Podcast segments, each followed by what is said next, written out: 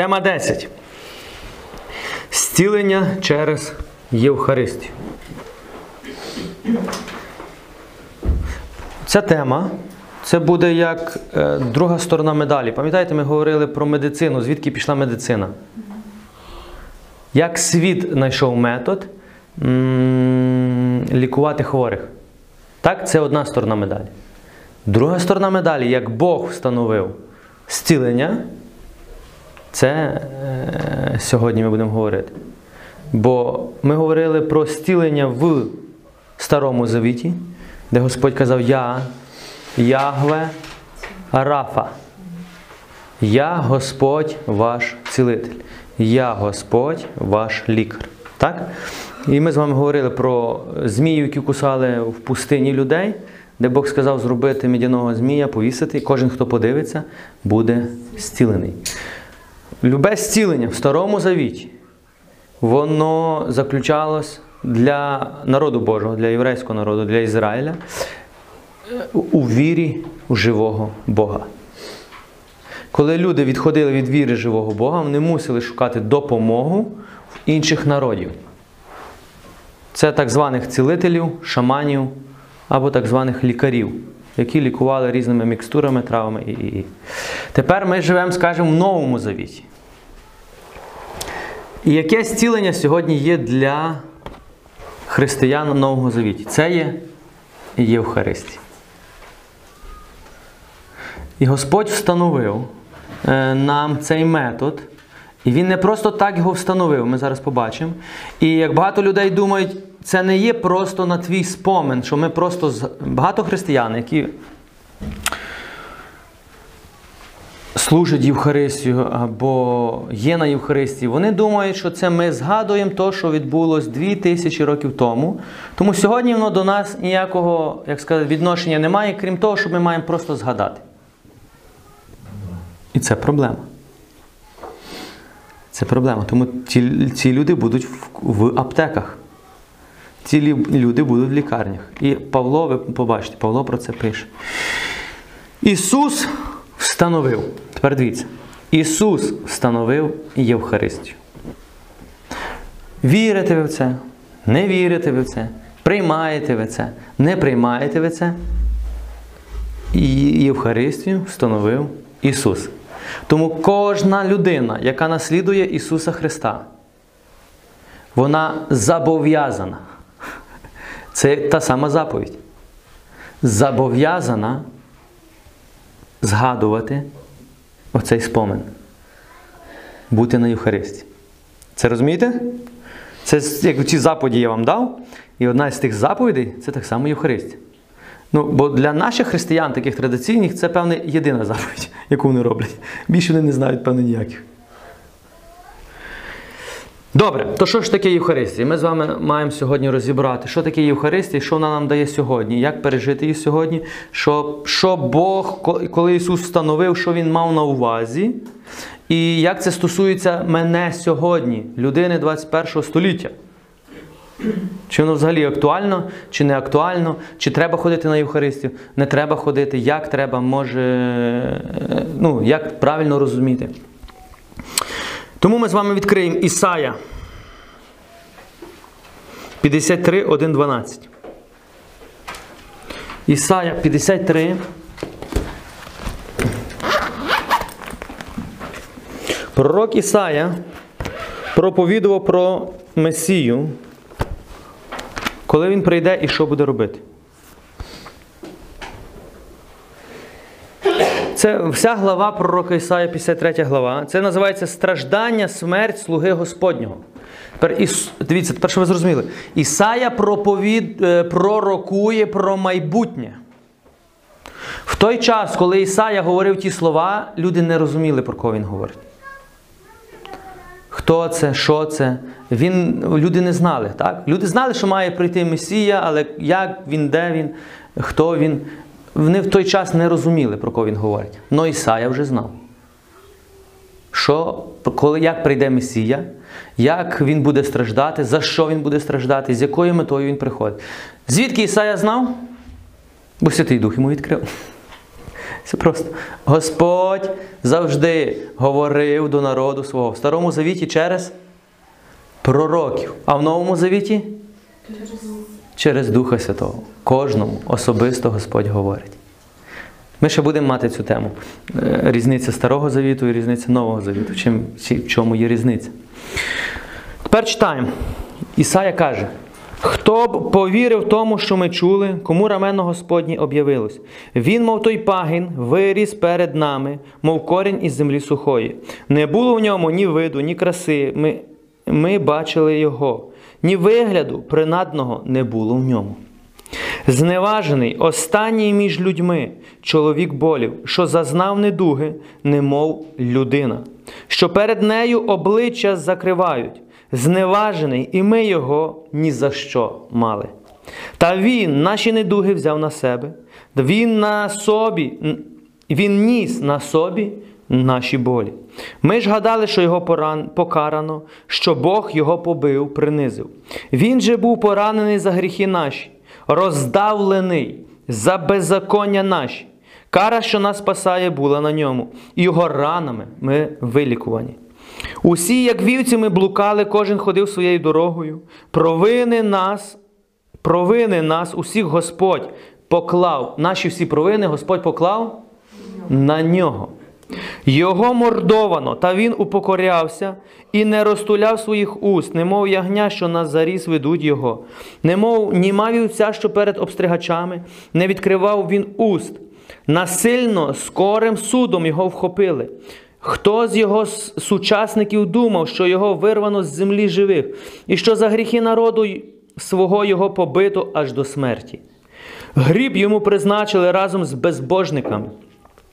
І злочинцями його могила, хоч він не вчинив насильства і не було обману в устах у нього. Та Господь схотів придавити його стражданням. Якщо він принесе своє життя в покуту, то, узрить потомство житиме довге, довго, і рука його вчинить успішно волю Господню. Після трудів душі своєї він побачить світло і насититься своїм знанням. Слуга мій виправдає багатьох, їхні беззаконня понесе на собі. Тому я дав йому, як пай премногих, він із сильними буде ділити здобич, бо видав на смерть свою душу і був зачислений до лиходіїв, коли він узяв на себе гріхи багатьох і за грішників заступився. Орес, в цьому одному уривку весь план спасіння Бога тебе. Весь план спасіння.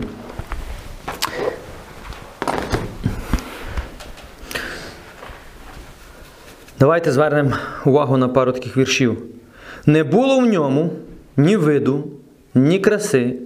Ми бачили його, каже Ісая. Ми бачили його. Ні вигляду принадного не було в ньому.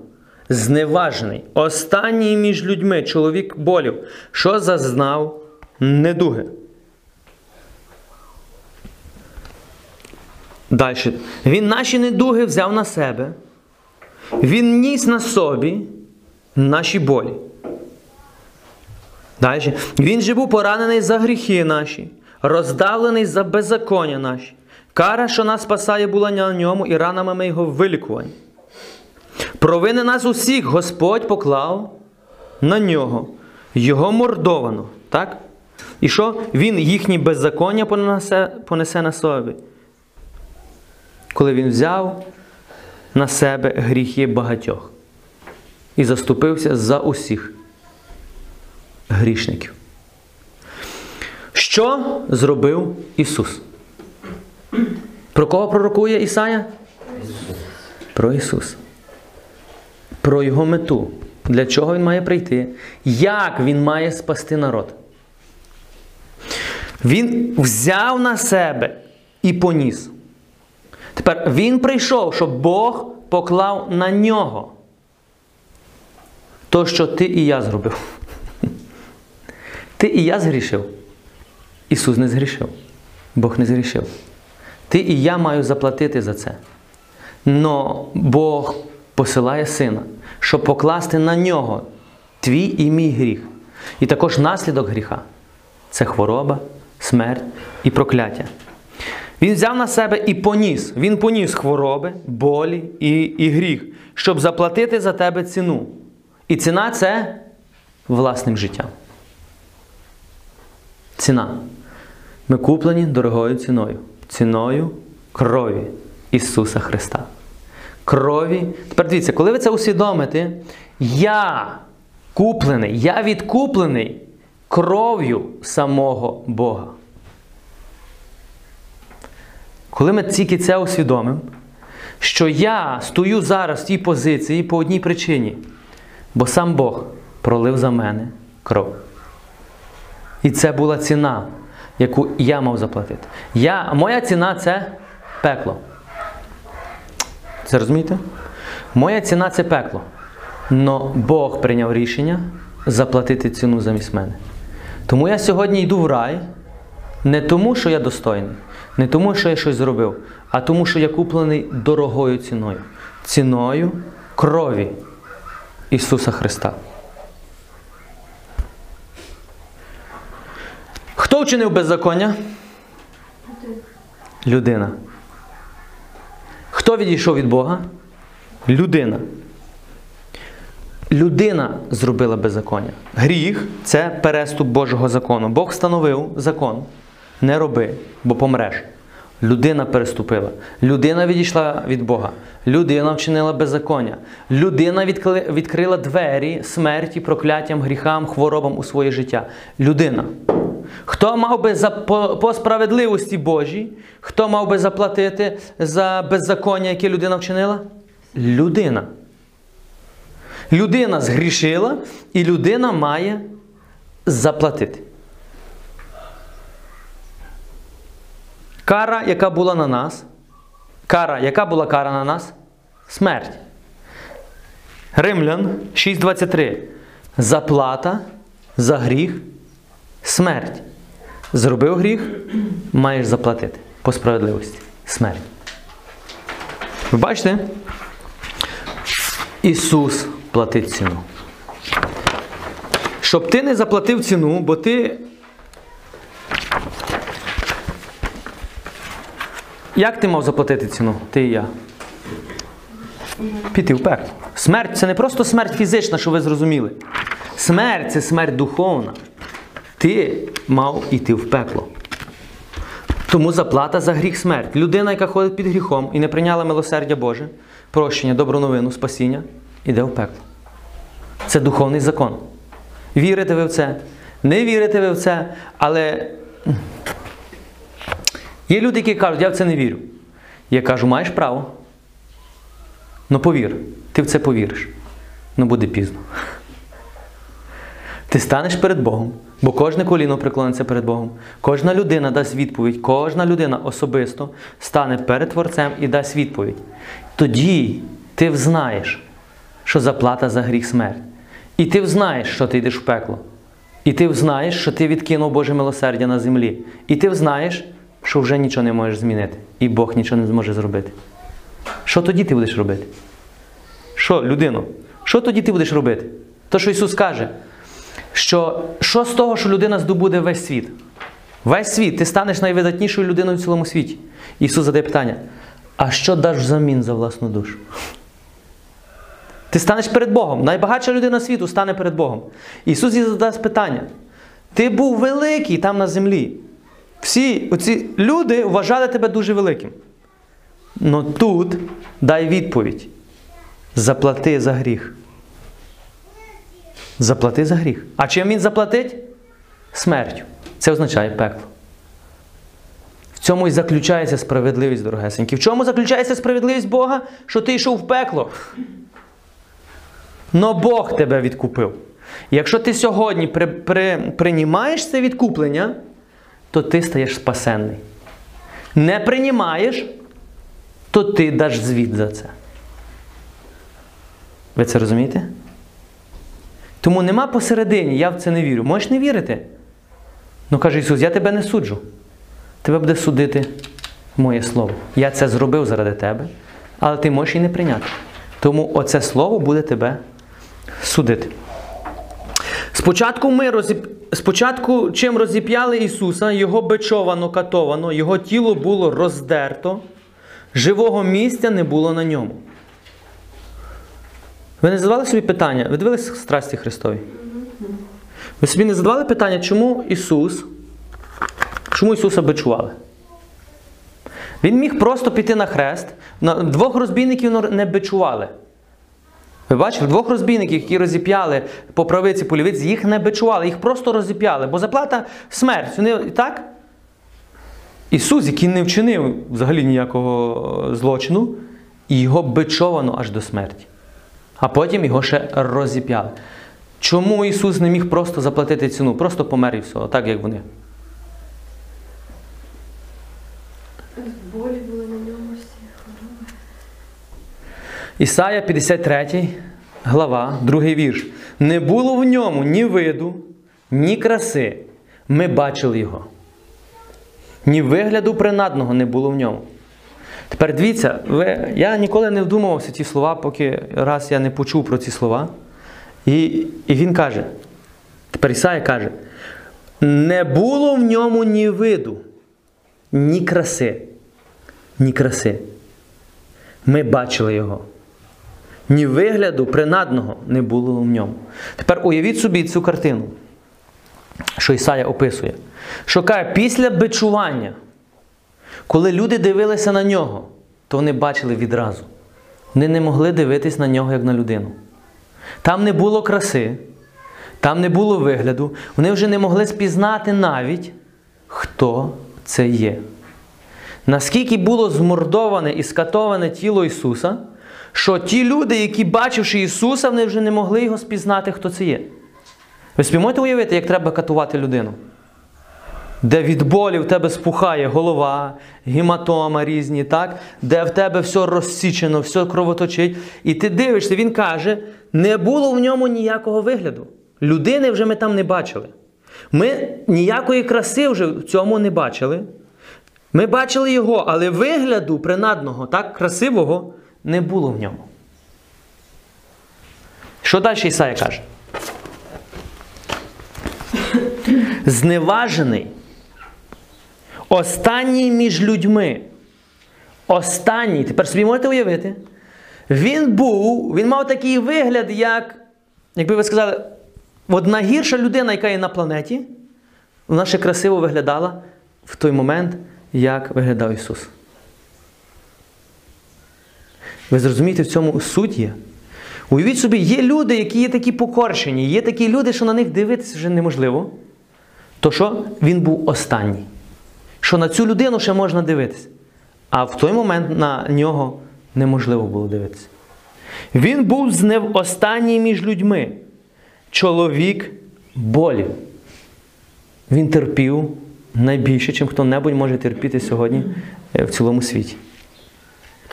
Що, зневаж... що зазнав недуги, немов людина. Далі. Що перед нею обличчя закривають. Зневажений. І ми ні за нема. Коли люди дивились на нього, вони закривали обличчя. Вони не могли на це дивитися. Так як ви дивитесь страсті Христові, то ви не можете дивитись сьогодні так, багато людей. То повірте, що Мел Гібстон ще він старався відобразити максимально реалістично. Але коли він каже, я зібрав всі факти, то я не зумів передати того, що насправді відбулося тоді з Ісусом. То він ще навіть не зумів. Він приблизив максимально, скільки міг. Але то, що було з Ісусом, ніхто сьогодні відобразити не може. Ви це розумієте? Бо якщо би відобразити те, що було з Ісусом, то треба було того актора так би чувати, але він би вмер під час тих мук. Ви це розумієте? Тому створюють всякі різні ці сценки, але вони не відображають того, що насправді пережив Ісус. Але Ісая це описує. Чому Ісус іде на такі муки? Чому? Задумайтесь. Ісус йде на такі муки. Ми можемо бути спасені Його смертю. Але чому Ісус іде на муки перед смертю ще? Пам'ятайте, Він це робить добровільно. Значить, тому є якийсь смисл. Він робить це добровільно, він віддає себе в цю жертву добровільно. Його не злапали, що він втікав, він сам себе видає. Це означає, що він знає, чого він йде. Він знає, за що він платить. Але питання заключається в тому, чи ти знаєш, за що Ісус заплатив. Він був відкинутий усім світом. Учні його. Тепер уявіть собі стан Ісуса. Ісус три роки ходить, проповідує. Толпи людей за ним ходять. Інші бачать вже- його царем, що він має бути цар ізраїльський. Інші бачать його великим пророком. Багато людей його хвалять. І багато людей його возвеличують. Учні ним пишаються, що у них є такий вчитель, який може робити мертвих воскрешати. Популярність, яка була в Ісуса. Так? Тепер дивіться, що? Він був відкинутий усім світом. Не було ні одної людини, ні одної людини, хто би заступився в ту секунду за Ісуса. Петро три рази відрікся. Іван був там, боявся слово сказати. Марія була, ну її ніхто не слухав, вона теж бояла. Де ті всі люди? Нікого. Відкинутий. Багато людей нині вважають себе відкинутим.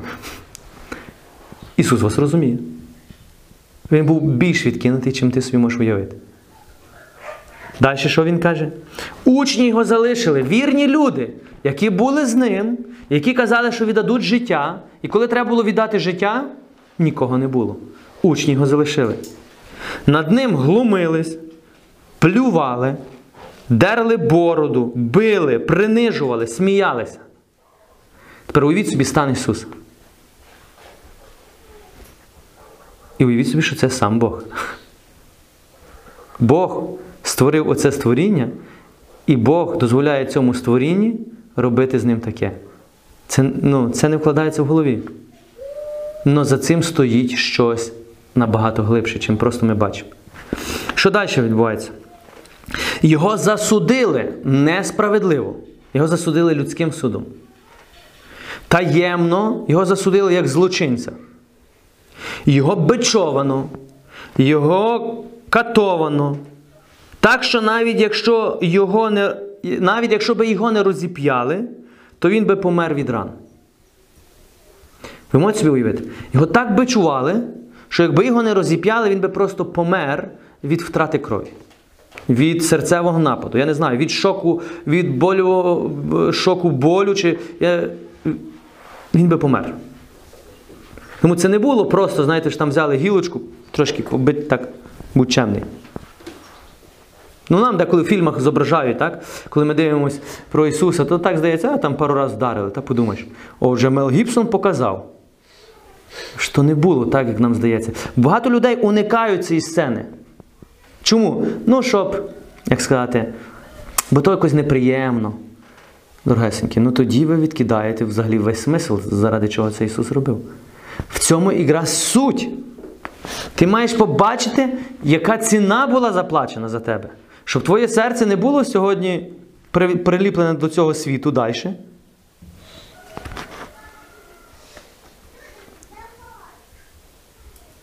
На голову дали терновий вінець і повели на розп'яття. На голову дали терновий вінець. Ви знаєте, як бичували? Я вам вже розказував чи ні? В чому заключалась суть бичування? 39 ударів. Римська армія мала такий закон 40 без одного. Знаєте, чому без одного? А? Сороковий смертельний. На півживого лишали. 50 на 50, виживе, не виживе. 40 без одного. Як Павло казав, мене три рази бичували. 40 без одного. Але його били палками. Палицею просто били, ламали ребра, кості. Ну, Ісус, з Ісусом було по-іншому. Римська армія це є професійні вбивці. Я вже про це говорив. Це люди, які навчені вбивати.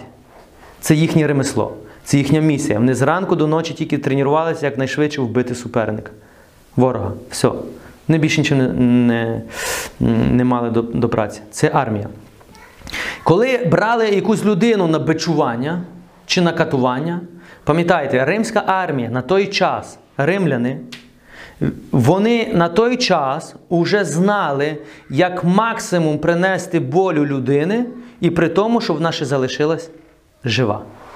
Питання, в чому це заключалось? Звичайний садизм. Заставити людину мучитись. Просто, щоб людина терпіла. Їхня задача не було просто вбити людину, це просто. Вони могли відсікти голову і всі проблеми, правильно? Ну ні. Пам'ятайте, в сатани не є задача тебе вбити. В сатани є, щоб ти мучився, щоб ти терпів, щоб ти кричав, скорчувався від болі. Оце його задача. Йому навіть не цікаво, що з тебе зразу забрати. Він хоче, щоб ти перше прокляв все, що є на світі. Тому вони його мучать, вони його катують, вони хочуть максимум завдати йому болю перед ще його смертю. І повірте, їм це вдалося. Коли бичували Ісуса, просто я вам скажу, щоб ви зрозуміли. Коли бичували Ісуса,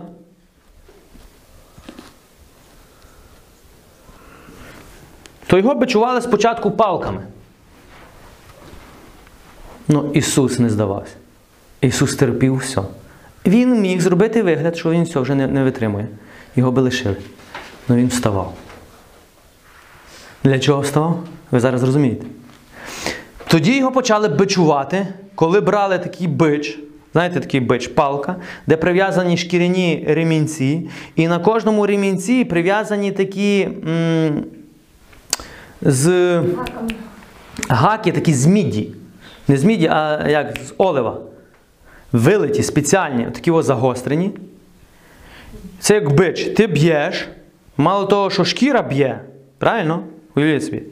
Вони забиваються тобі в тіло і виривають сухожилля, нервову систему, розсікають всі твої м'я. Уявіть собі таких 39 ударів. Здається, небагато 39 ударів.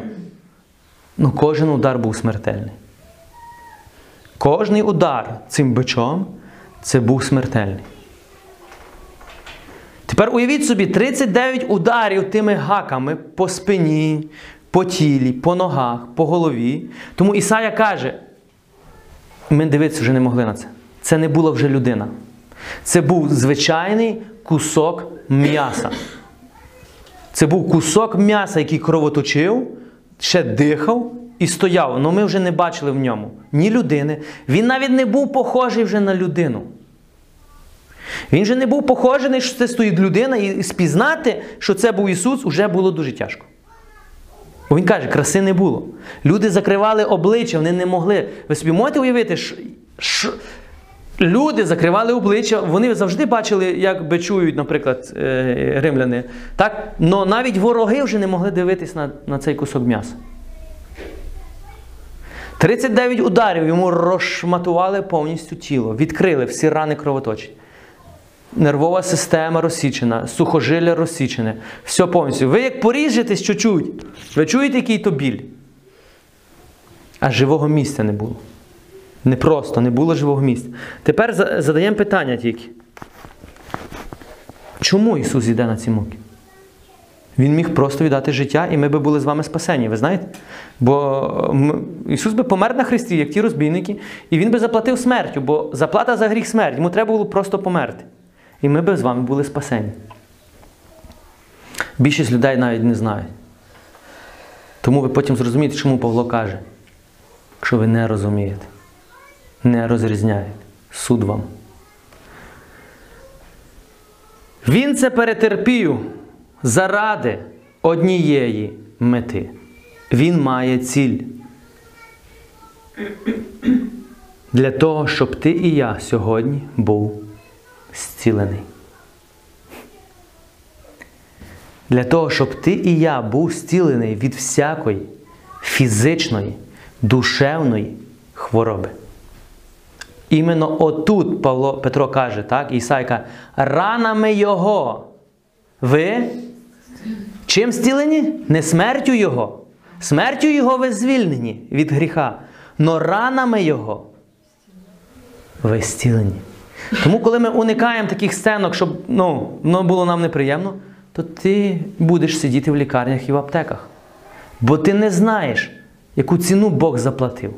щоб ти був надприродньо зцілений. Ісус приломив своє тіло. Це називається приломити своє тіло, віддати своє тіло в жертву. Питання: заради чого? Заради тебе. Йому не потрібно цього робити було. Йому потрібно треба було тільки померти, і він би спас людство. Но він, крім просто спасіння, він не хоче просто звільнити нас від влади гріха. Він ще хоче заплатити ціну за всі прокляття, які прийшли в твоє життя, за всі прокляття.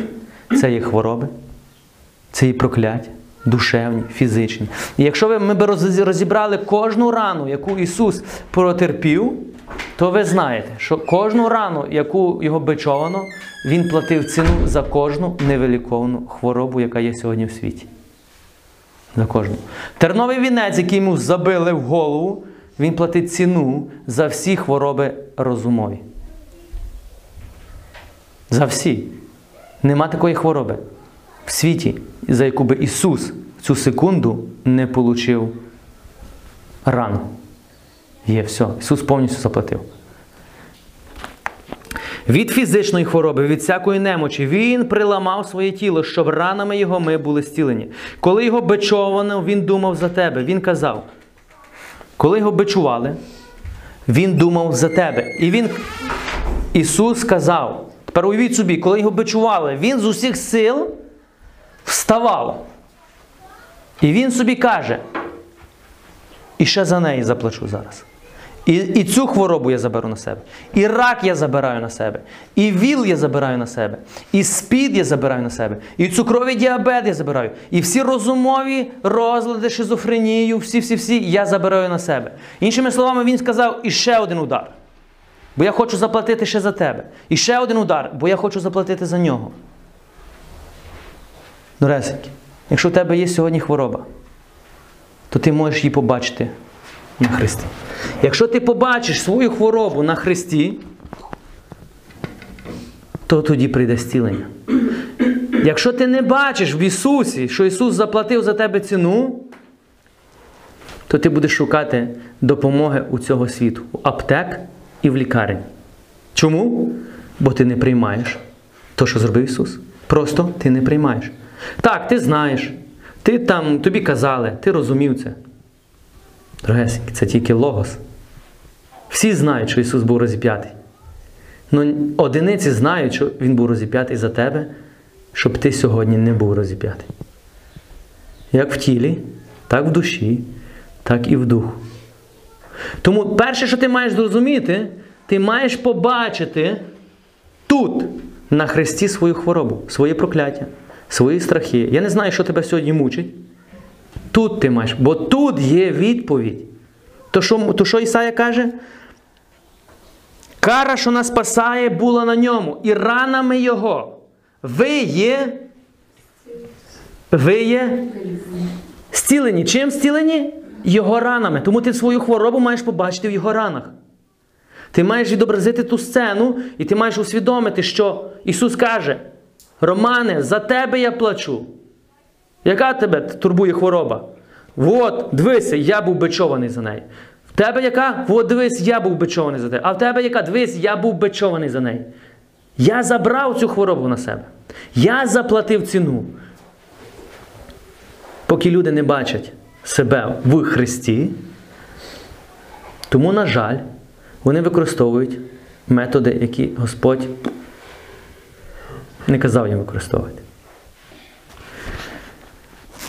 Матея 8, 16, 17. Можете не шукати. Це ті самі слова, де Матея, Матей говорить про ті самі слова, що говорить е, Ісая. І як настав вечір, принесли до нього багато біснуватих, і він словом вигнав духів і зцілив усіх недужих. Щоб збулось сказане пророком Ісаєю. Яке? Він взяв наші недуги і поніс наші болі. Тепер дивіться, Ісус зцілив усіх хворих. І Матей каже: оце зцілення. Це є, е, збулось пророцтво Ісаї.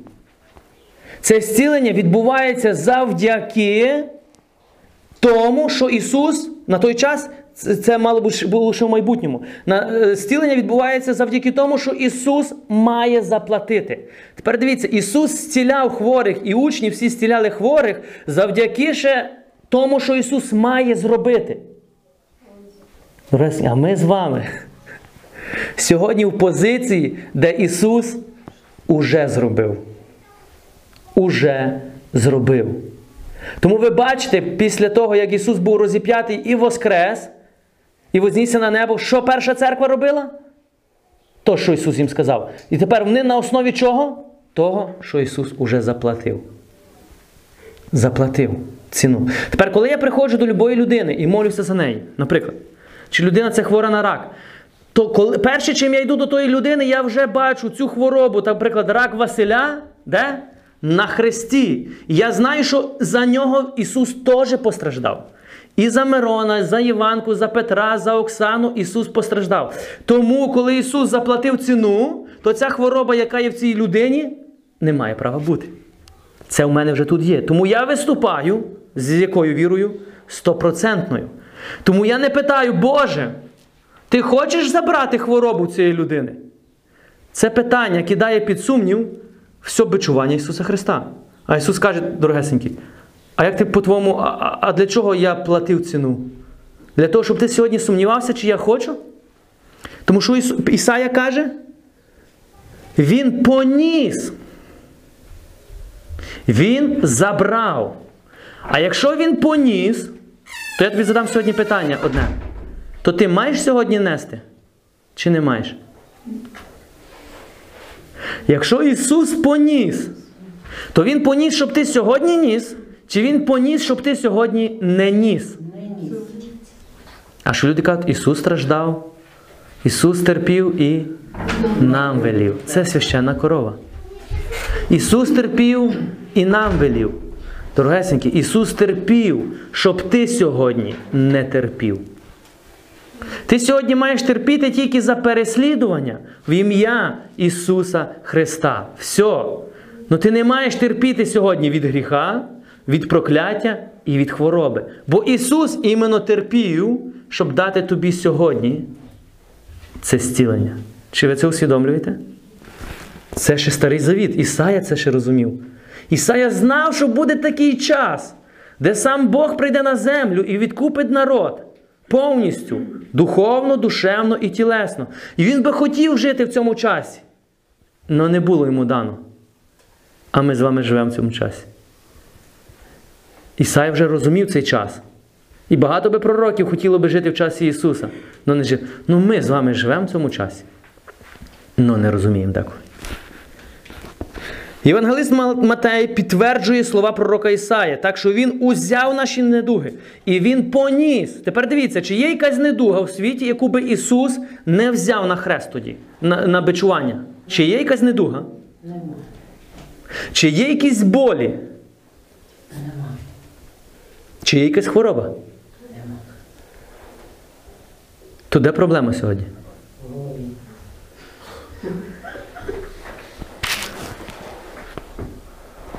1 Петра 2,24. Тепер апостол Петро. Тепер дивіться, говорив Ісая, говорив Матей, і тепер говорить Петро далі. Це вже в посланнях після Воскресіння. Він сам у своєму тілі виніс. Що він зробив? Виніс, він поніс гріхи на дерево. Щоб ми, вмерши для гріхів, жили для праведності. Ми, що його синяками, зцілились. Зцілились чи зцілимось? Чи може будемо зцілені? Чи якщо Бог захоче нас зцілити? Цілились. Вже. Петро категорично заявляє. А звідки Петро знав такий? Що він такий був впевнений? Бо він знав ціну заплачену. Тепер питання. Розумієте, коли ти сьогодні впевнено виступаєш, то люди тобі задають питання. То чому ти такий впевнений?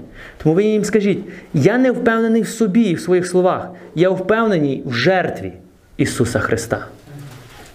Вся впевненість моя заключається в тому, що зробив Ісус. І моя впевненість на тому, що Він зробив заради мене, а не моя впевненість просто в мої слова. У мене немає впевненості у свою впевненість. У мене є впевненість у жертву Ісуса Христа. А ця впевненість називається що? Віра. А сумнів це не віра. Сумнів касує віру. Окей. Ісус взяв і поніс гріх немочі, хвороби. Він поніс. Щоб ти не ніс. Запам'ятай це. Він поніс. Щоб ти не ніс. Він замінив. Тобі сьогодні не потрібно нести те, що Ісус поніс. Тобі потрібно віддати Йому, а не нести самому. Коли ти несеш гріх і думаєш, що так, що так хоче Бог, уявіть собі. Ісус поніс гріх теж, заплатив ціну. І поніс хворобу, так? Це одно і те саме. Тому пам'ятаєте, якщо Ісус сказав, що легше сказати, прощається твій гріх чи стані ходи. Це одна дія, созо. Ісус заплатив за созу. Спасти, звільнити, охоронити і стілити. Ми вже з вами про це говорили. Ісус зробив цю дію. І тепер дивіться. Коли ти несеш гріх і думаєш, що так хоче Бог, що чим більше ти будеш нести, тим більше ти будеш святіший. Це правда? Уявіть собі, ти грішиш і кажеш, Бог хоче, щоб я грішив. Бо це його воля. Бо чим більше я буду в гріху, тим більше я буду святий. Це правда? Ну і ми всі скажемо, ясно, що це бред. Ні, бо це суперечить тому, що зробив Ісус. Ісус заплатив, щоб ти нині не грішив. Тому у тебе є тайна покаяння, правильно? Тайна сповіді. Ви це розумієте? Добре, і перед тим, ще перед наступним, я задав вам питання. То чому люди сьогодні ще живуть в гріху? Не вірю. Чому християни ще сьогодні живуть в гріху? Якщо вони знають, що Ісус поніс, так? То питання, чому ще живуть в гріху? Знаєте чому? Бо для них ще гріх більш цінний, чим жертва Христа. Ми ще і граємо з гріхом. Як Яків каже, він ще вам подобається, він ще вас притягає. А від це ваша пожадливість, завагітнівши, породжує гріх. А гріх знову вас ставить в позицію смерті.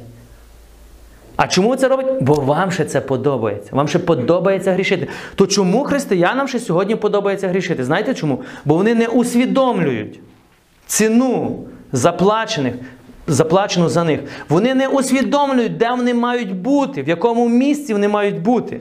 Вони не усвідомлюють, з чого Ісус їх вирвав, тому вони сьогодні живуть так, як невіруючі, і думають, що все буде добре. Одне розуміння, з чого Ісус вирвав, як Ісус вирвав, яка страшна ціна була заплачена, і їм даровано благодать. Вони це не усвідомлюють, дадуть за це звіт. За це неусвідомлення християнин дасть звіт. Тому апостол Петро каже: якщо ж ти ще сьогодні грішиш, то нема тобі оправдання. Чому? Бо ти зневажуєш жертву Христа. Для тебе, ну. Тому може бути сьогодні тепле християнство? Може, але воно буде в пеклі. Нема тобі. Що Господь каже в е, книзі Откровення? Ні гарячий ти, ні холодний, літипний ти. Я вивергну тебе з уст моїх. Теплий не увійде на небеса. А хто такий теплий? Це той, хто одною ногою в церкві, а одною ногою твердо стоїть в гріху. Я сьогодні каюсь, але знаю, що завтра буду красти. Я сьогодні сповідаюсь, але завтра знаю, що буду осуджувати. Я сьогодні, наприклад, там е, Бога перепрошую, а завтра зневажаю людину. Як ви назвете цю людину? Вона холодна? Холодна це яка стоїть повністю на цій стороні. Вона холодна? Ні. Гарячий це повністю, який стоїть на цій стороні. Він гарячий? Ні. Він який? Добре, давайте прочитаємо, щоб ви не думали, що я вам скажу. Книга Откровення.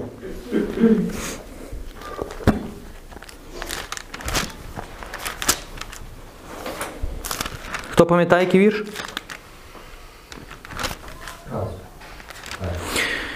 Три. Книга Откровення 3.15. Зауважте, Господь говорить, коли він прийде. Знаю твої діла. І до ангела церкви, давайте 3.4. До ангела церкви в Леодікії напиши, ось що говорить Амінь. Ось що говорить Амінь. Що слово Амінь? Істина. Ось що говорить істина. Ось що говорить істина. Свідок вірний і праведний, початок створіння Божого. Знаю твої діла. Перше маєте усвідомити, Бог знає мої діла. Що далі каже? Що ні зимний ти, ані гарячий. Не ні зимний, ти вже не невіруючий і ще невіруючий. Ти застряг посередині. Так? Ти вже ніби і не в світі, але ти ще не в Царстві Божому.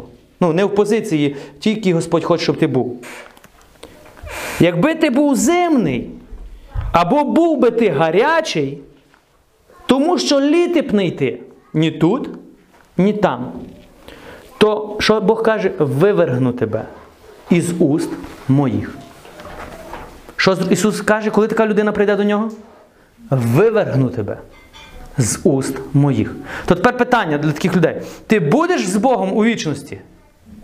Ти можеш бути переконаний, що будеш. Але Бог каже, вивергну тебе із уст моїх. Чому? Бо ти і грав роль. Це є лицемірство. Це позиція лицемірів. А ми з вами дивились фільм, пам'ятаєте? Найшвидший шлях у пекло лицемірство. Що ти і в світі, і в церкві. І ти хочеш в церкві бути точно всі такі, як люди в світі.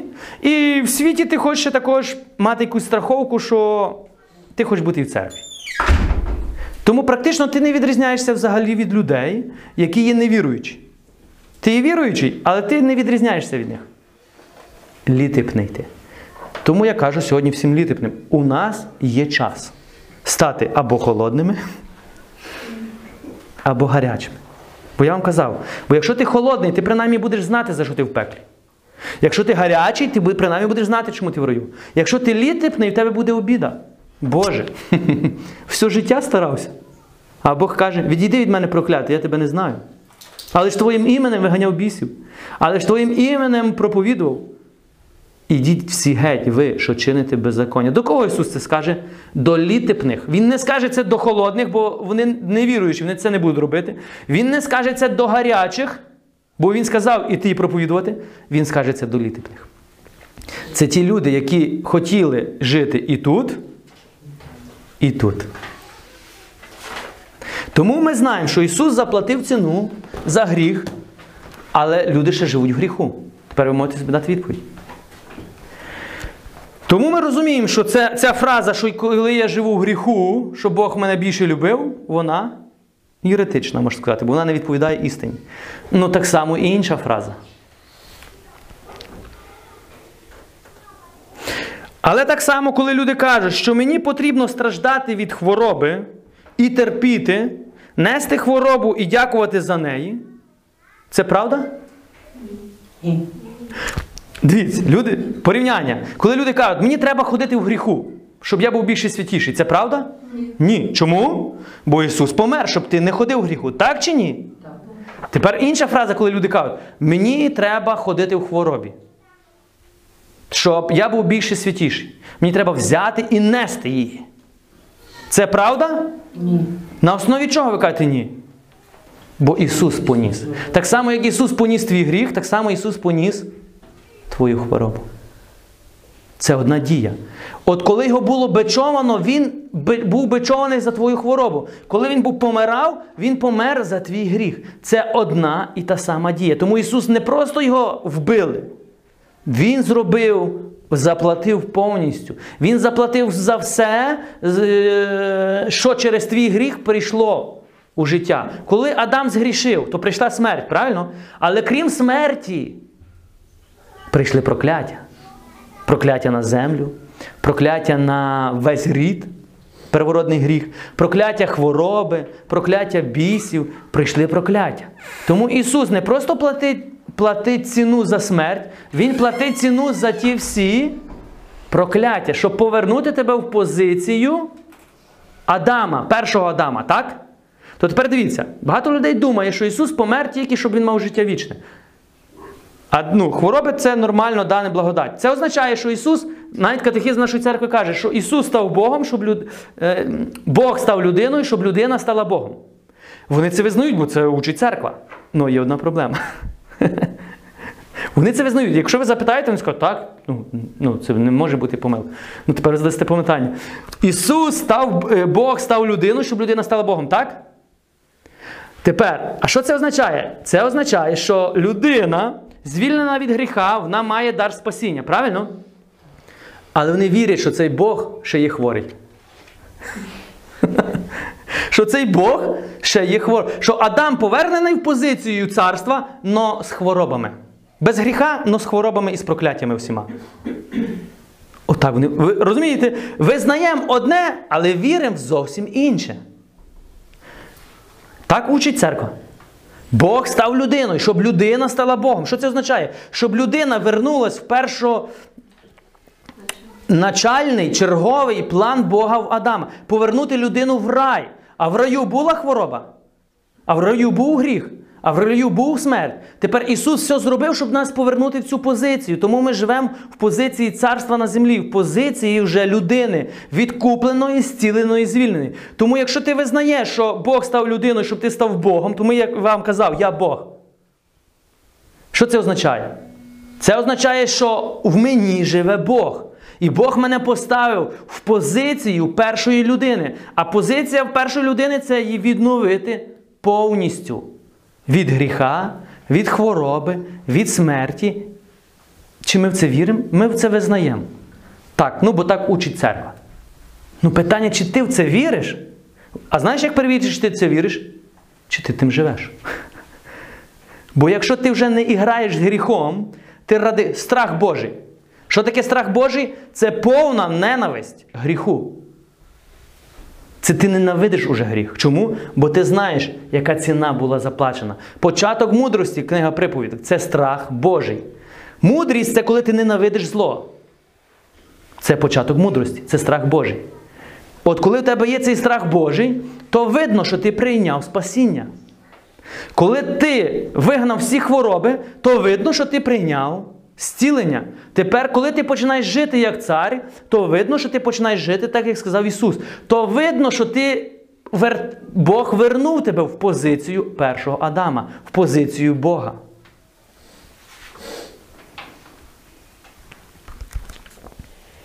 Це брехня, що людина, людина має терпіти від хвороби. Бо коли ми кажемо, що людина має терпіти від хвороби, тоді ми касуємо то, що Ісус поніс. Ми хочемо донести, дозаплатити. Ми, ми думаємо, що ми хочемо. Ми думаємо, що Ісус ще от, от Ісус за всіх заплатив, так? А от за мене ні. Тому я мушу сам за себе заплатити. Людина може так думати? Може, вона так думає. Ну чи це відповідає істині? Ні. Ісус взяв, ти маєш це запам'ятати, Ісус взяв і поніс. І терпів, щоб ти сьогодні не хворів, не ніс свою хворобу і прокляття, і не терпів від них. Єдине терпіння, яке ти маєш сьогодні нести, це зневаги заради імені Ісуса Христа. Це єдине терпіння, яке Господь казав, і Він нас попереджував, що ми будемо це нести. Це зневаги і переслідування заради імені Ісуса Христа. Все інше терпіння від сатани. І якщо ти думаєш, що це терпіння від Бога, то ти касуєш жертву Христа. Я вам задам одне питання. Скажіть мені хоча б один апостол, який помер від хвороби. 12 апостолів, який там помер від смертель... від серцевого нападу, від інфаркту чи від е, раку. Є? Їх всіх вбили. Вони померли, правильно? Ну померли за що? За ім'я Ісуса Христа. Тому ми сьогодні маємо помирати від чого? Від чого би ми мали сьогодні померти? Тільки А? За ім'я Ісуса Христа. Це то, за що платила ціну перша церква. Питання: а чому теперішня церква не платить ту саму ціну? Чому ми змінили? Чи змінились правила ігри Божі? Ні. Змінились правила в людей тут. Ми розслабились, ми стали літебні. Ми думаємо, що можна і так, очі, але не можна так кардинально говорити. Що ти не кажеш, треба і так розуміти, і так розуміти. То я вам задам питання. Чи я можу зрозуміти, що людина живе в гріху? Можу. Чи я можу з тим змиритись? Ні. Бо тим самим касую жертву Христа. Іншим словом, що я можу. Коли я змиряю, що людина живе в гріху, що я маю на увазі? Що це правильно, тоді я касую, заради чого помер Христос. Я спокійно бачу, як людина йде в пекло і скажу, ну, вона має право вибору. А хто їй цей вибір дав? Сатана. То дай їй інший право вибору, проповідуй Євангелія, щоб вона вибрала спасіння. Так само відбувається і з хворобою. Якщо людині ніхто не проповідував про созу, що Ісус заплатив, то в неї є право вибору чиє? Сатани. Неси і терпи. Вона так і робить. Але коли ти сьогодні скажеш, що Ісус вже заплатив, у неї буде інший право вибору. Вона сьогодні може повірити в щось інше. Бо якщо ти віриш, що Ісус заплатив ціну за гріх, то ти прийдеш до покаяння, правильно? І твій гріх буде прощений. А якщо людина не повірить, то не прийде. Так само і з хворобою. Якщо ти почнеш проповідати, якщо людина повірить, що Ісус заплатив ціну, то вона прийде і получить зцілення. Якщо вона не вчує це ніколи, то не прийде. Все просто. От чому ми маємо нести добру новину. Говорити, що Бог використовує хворобу чи немочі, щоб нас навчати чомусь, рівносильне тому, щоб сказати, що хворобу дає Святий Дух, чи Святий Дух це дух немочі. Ви це розумієте? Давайте ще раз. Говорити, що Бог використовує хворобу чи неміч, щоб нас чомусь навчити, це рівносильне тому, що за хворобою стоїть Святий Дух, і цій хворобі життя дає Святий Дух. Ну, бо за хворобою стоїть якийсь дух, я вам це сказав. Пам'ятаєте, як лікар запитали одного лікаря-онколога і сказали, що людство має сьогодні винайти, щоб перемогти хворобу рак? І він сказав одну просту фразу.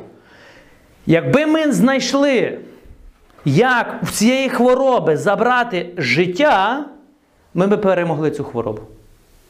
Бо раковим клітинам, метастазам і цій опухолі хтось дає життя. Чому? Бо вони розвиваються. Вони вбивають здоров'я. За ними стоїть життя. Ви це розумієте? І це життя хтось дає. І медицина не може цього життя вбити, бо це життя йде з духовного світу. І тепер, коли ми кажемо, що рак дав Бог, то тим самим ми визнаємо, що за цим життям стоїть Святий Дух, який дає життя тим раковим клітинам, які вбивають твої клітини. І ми розуміємо, що це бред, правильно? Так. То чому ми це називаємо? Що Бог нам дав.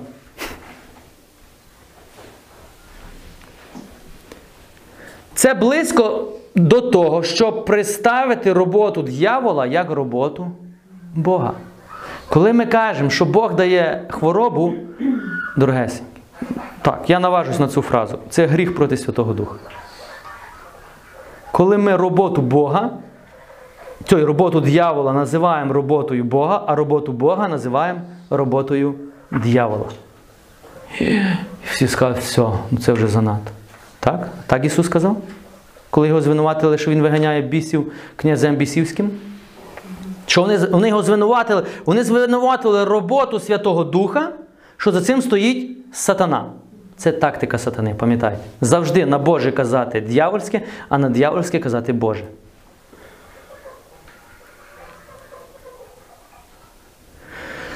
І багато сьогодні мені скажуть людей, і так вже мені й казали. Оч, ну добре, добре, Ісус, перші християни, а от святі помирали від хвороби.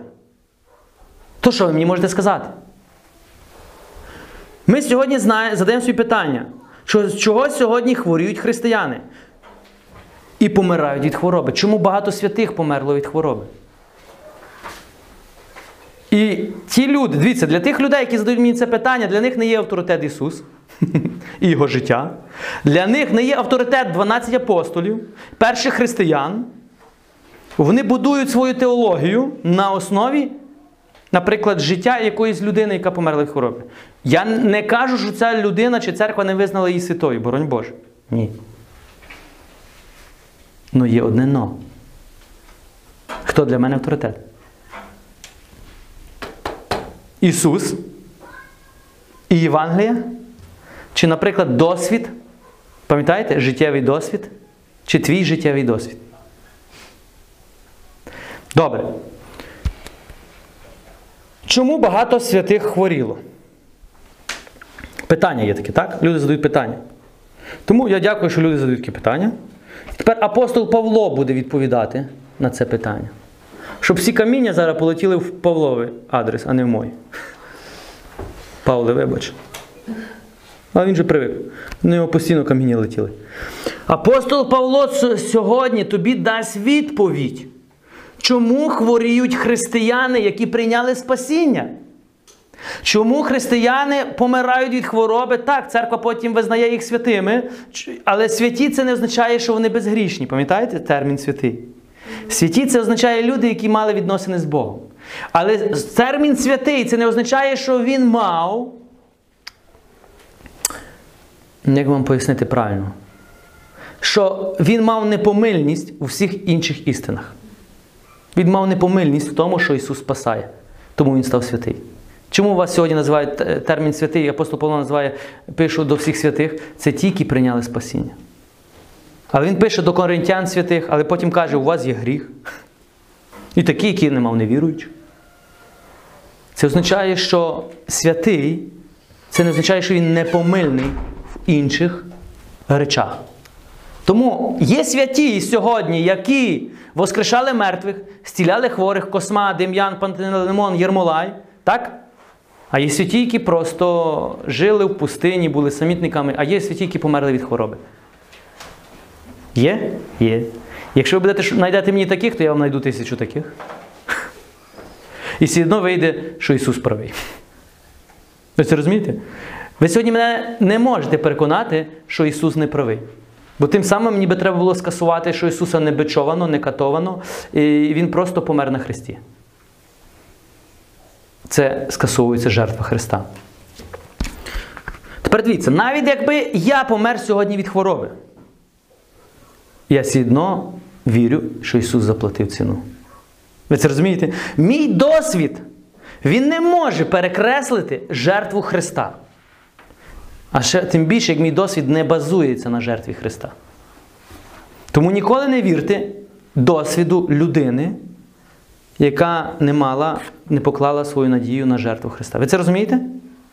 Я не кажу не визнавати святих, їх треба визнавати, бо у нас є гора свідків святих, на яких ми маємо дивитись і наслідувати.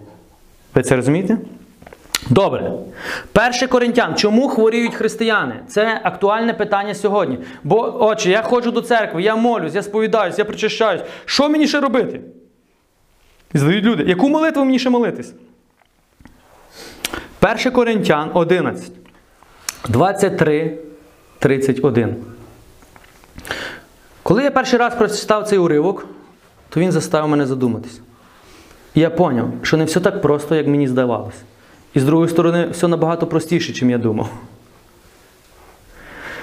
Апостол Павло пише до коринтян. Коринтяни, уявіть собі, сама харизматична церква, через яку діють найбільші дари Святого Духа. І дар зцілення там діяв теж. Ну, у них була проблема. У них були хворі. Хворі. І вони помирали від хвороби прямо в церкві. І вони не розуміли, що відбувається. Чому? Ходивши під Святим Духом, причащавшись, сповідавшись, молились одні за одних, в них є хворі.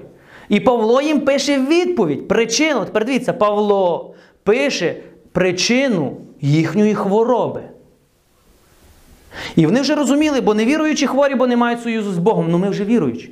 Ми вже віруючі Нового Завіту. Ми вже все робимо, ми причащаємося, ми сповідаємося, ми молимося, ми ходимо, молимося на мовах, ми пророкуємо. А в нас є хвороба. І вони не могли знайти причину. Ну, Павло знав. І ми сьогодні побачимо. 11.23, 31. Я бо що прийняв від Господа. Тепер дивіться, зауважте, Павлові ніхто це не передав. Пам'ятаєте, Павло не ходив з Ісусом. Хто йому це передав? Ісус. Він каже, я прийняв це від Господа. Це заповідь Господня. Я прийняв від Господа та й передав вам. Господь Ісус цієї ночі, якої був виданий. Ісус, Павло не був тої ночі, коли Ісус був виданий. І Павло не був у, у тій тайній вечері. А може був. А може Господь йому потім дав пережити це в откровенні. І він каже, я прийняв це від Господа. Як він прийняв, ми не знаємо як. Може Ісус йому сказав, або Ісус йому дав пережити цей час, що він бачив, коли Ісус це говорив. І Павло насмілюється казав. Він не каже, я прийняв від Кефа, який мені розказав. Чи від Івана, чи від Якова, як це було. Він би вже сказав, я прийняв від апостолів, які прийняли від Господа. Ну він каже. На той час це теж виглядало єретично з його сторони. Інші апостоли сказали, що він пише, він з нами не був, він не, мі- не може так стверджувати. Це гордість говорить. Так? Так заявляти. Ну, Павло був незалежний від, думки. Чому? Бо він це прийняв від Господа. Бо якби він не прийняв від Господа, а це би було його як то самовисування, це би була гордість. Ну коли він дійсно прийняв, то в очах людей це буде гордість, ну він це говорить з чистого серця. І він каже: Я прийняв від Господа, і те й передавав Господь Ісус тієї ночі, якої був виданий, взяв хліб, віддавши подяку, розламав і сказав: Це моє тіло, видано за вас. Це моє тіло, воно за вас дається. Це робіть на мій спомин. Тепер дивіться, дві дії. Взяв хліб. Ісус взяв хліб. Давайте, я хочу сконцентрувати увагу. Взяв хліб і сказав: це моє тіло, воно за вас дається. Тіло дається за вас. Тіло. Ми говоримо зараз про тіло, про хліб. Це робіть на мій спомин. Сконцентрували увагу? Добре. Так само взяв чашу. По вечері кажуть, ця чаша новий завіт у моїй крові. Робіть це кожен раз, коли будете пити на мій спомин. Взяв хліб, взяв чашу. Хліб має своє призначення, чаша має своє призначення. Хліб. Ісус платить ціну за хліб, в хлібі за одне, в крові за інше. Дві різні позиції. Йдемо далі, що каже. Бо кожного разу, як їсте хліб цей і п'єте цю чашу, звіщаєте смерть Господню, аж поки Він не прийде. Що Павло каже? Ви маєте це робити до другого приходу Ісуса Христа. Це заповідь. Далі. Тому, хто буде їсти хліб або пити чашу Господню, що там пише? Недостойно. Буде винний за тіло і кров Господню. Тут ми вже бачимо попередження. Попередження Павла для Коринтянської церкви, яка рухається в дарах, які є харизматами, які є, можна сказати, ну, вже в дусі. Ну є попередження для них. Хто тому, хто буде їсти хліб або пити чашу Господню недостойно, буде винний за тіло і кров Господню. Що означає слово недостойно? Як ви думаєте?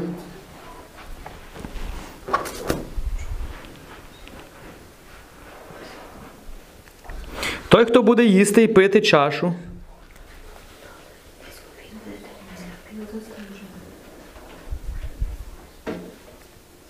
Не понимаю. Є, дивіться, навіть з грецької мови, ви може чули колись таке слово аксіос. Аксіос. Це коли співають, коли висвячують священника. Аксіос. Аксіос. Слово аксіос означає достойний цього свячення. Достойний цього служіння. А слово анаксіос протилежне. Недостойний. Достойний, недостойний. Тепер як оприділити достойний чи недостойний? Пам'ятаєте? Одна позиція, друга позиція. Тепер дивіться. Інаксіос недостойний, аксіос. Достойний. Інаксіос, аксіос. Гарячий аксіос, теплий і холодний інаксіос. Це позиція твого серця перед Господом. І Павло їх попереджує. Так, ви є в позиції Святому Духу, всі дари, плоди, але ви в позиції інаксіос. Ви і граєте з гріхом ще. Вам ще гріх подобається. Ви недостойні. Ну, він не каже що за всіх. Деякі з вас недостойні. І Павло на цьому не зупиняється. Далі. І коли ви будете приймати тіло і кров в позиції інаксіос, що він каже? Будеш винний. Бо ця кров і тіло для позиції аксіос. Будеш винний за кров. Чому? Бо він пролив, щоб ти був в позиції аксіос. Ви це розумієте? Але коли ти. А що таке лицемірство? Лицемірство це коли я хочу бути в позиції аксіос, а насправді перед Богом я є в позиції інаксіос. Це і лицемірство. Тому Павло каже: ви будете винні за таку позицію свою. Бог знає. І я знаю про деяких з вас. Але ви толеруєте це в себе. Йдемо далі. Хай отже кожний, далі пише, випробовує себе самого. Що він говорить нам? Він говорить знову попередження. Що треба робити?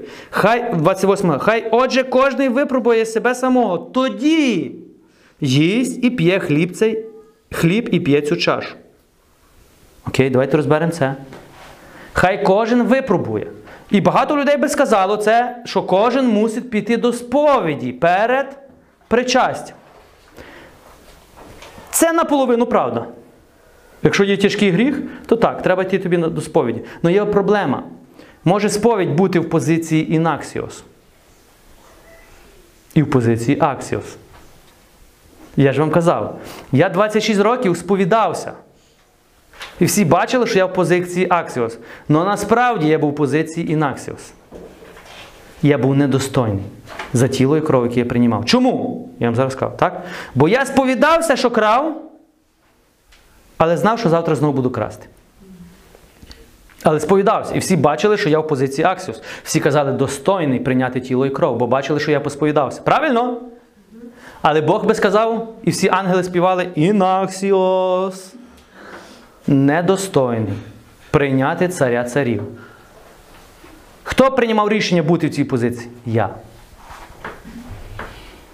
Тому бачимо, що це не стосується тільки піти до сповіді, це щось глибше, чим просто зробити ритуал. Це позиція твого серця перед Богом. Хай отже кожний випробує себе самого. Що означає слово випробувати? Давайте ми подивимося.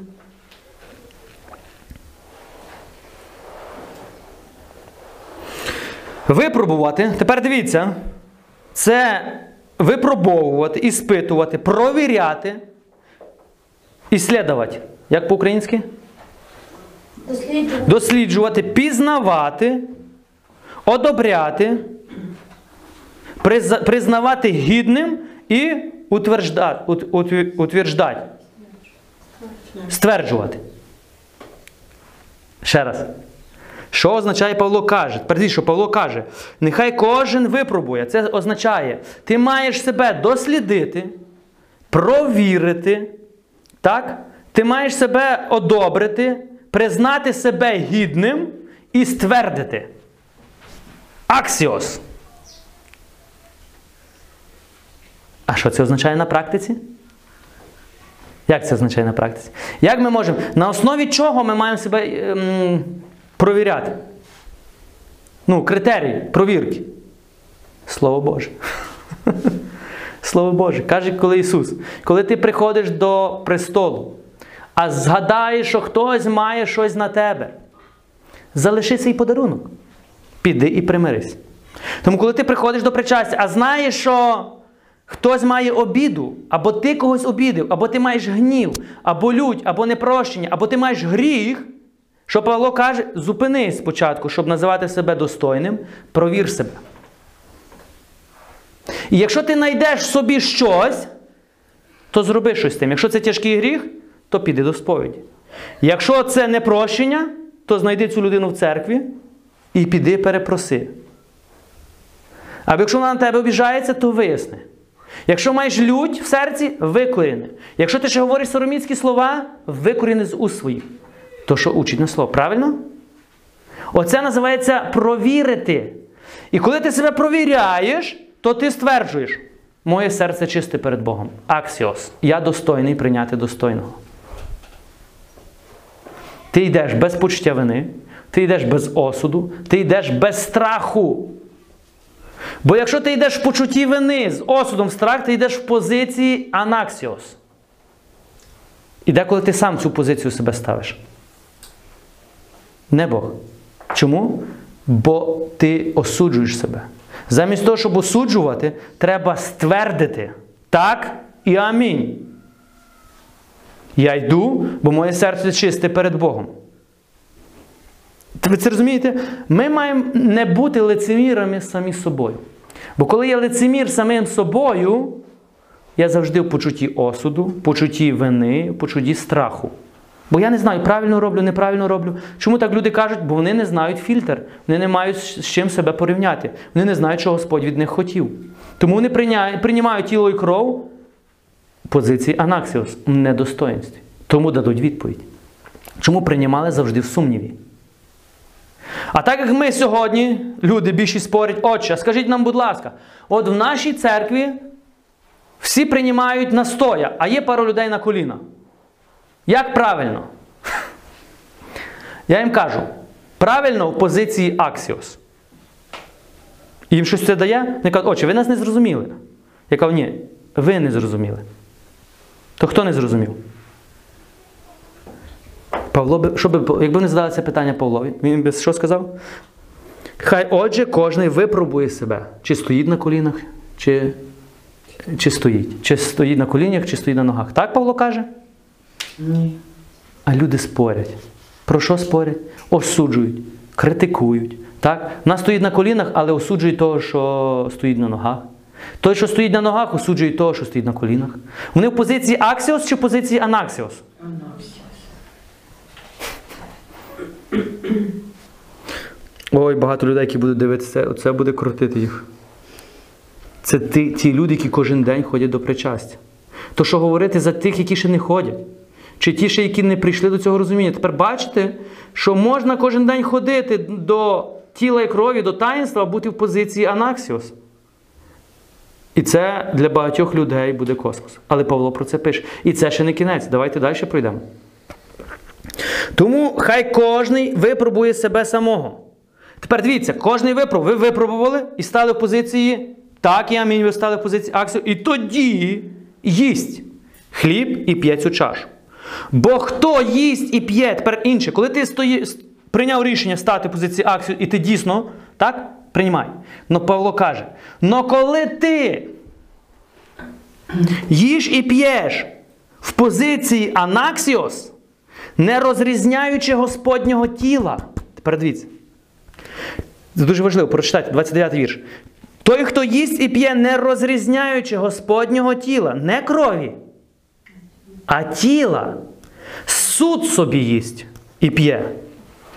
І тепер далі е, це гріх. І наслідок гріха, тепер що Павло каже, ось чому у вас багато недужих та хворих. І чимало і умирають. І всі «А, ай-яй-яй. Давайте ще раз. Ось чому у вас. У вас це в кого в християн, в церкві, які кожен день причащаються. Ви, у вас багато недужих і хворих.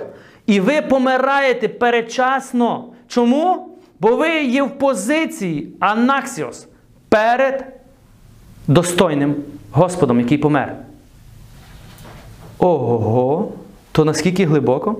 Ну так, це не просто прийти і прийняти собі Ісусика. Чи хліб з вином, чи просто зробити на спомин. Це набагато глибше. Чому Павло каже, це попередження? Ви мусите це зрозуміти, це є попередження. Що ми тут бачимо? Попередження для тих, хто приходить до Євхаристії. Апостол Павло попереджає, чому християни хворіють і помирають від хвороби. Тепер ви розумієте, чому люди кажуть, але багато християн, багато святих померли від хвороби. З вами згідний. 1 Коринтян, 11 глава, 23 вірш, 30 вір до 30 я вам скажу причину. Причину. Вони теж собі задавали питання: Ісус, що помер за нас? Ранами ми його зцілені, то чому ми сьогодні хворіємо? Добре, що ви задаєте це питання. 1 Коринтян, 11 глава. Апостол Павло дає вам причину. І це буде така причина, де ти навіть не усвідомлюєш, що це є причина. Це попередження, дивіться, запам'ятайте, це попередження не для невіруючих, а для віруючих. Значить, віруючі можуть бути в позиції Анаксіус. Можуть бути? Можуть. І ми будемо бачити наслідок цього. І як би вони не створювали вигляд, вони будуть в цій позиції. Хто Той, хто їсть і п'є, не розрізняючи Господнього тіла, суд собі їсть і п'є, не розрізняючи Господнього тіла. Що це означає? Дивіться, тут не сказано про, про кров. Пам'ятаєте? Дві позиції. Ось це тіло моє, що за вас ламається. А потім це чаша крові моя нового завіту. Дві позиції. І тепер Павло каже: ви одну позицію визнаєте, а другу ні. І я зараз буду вам малювати.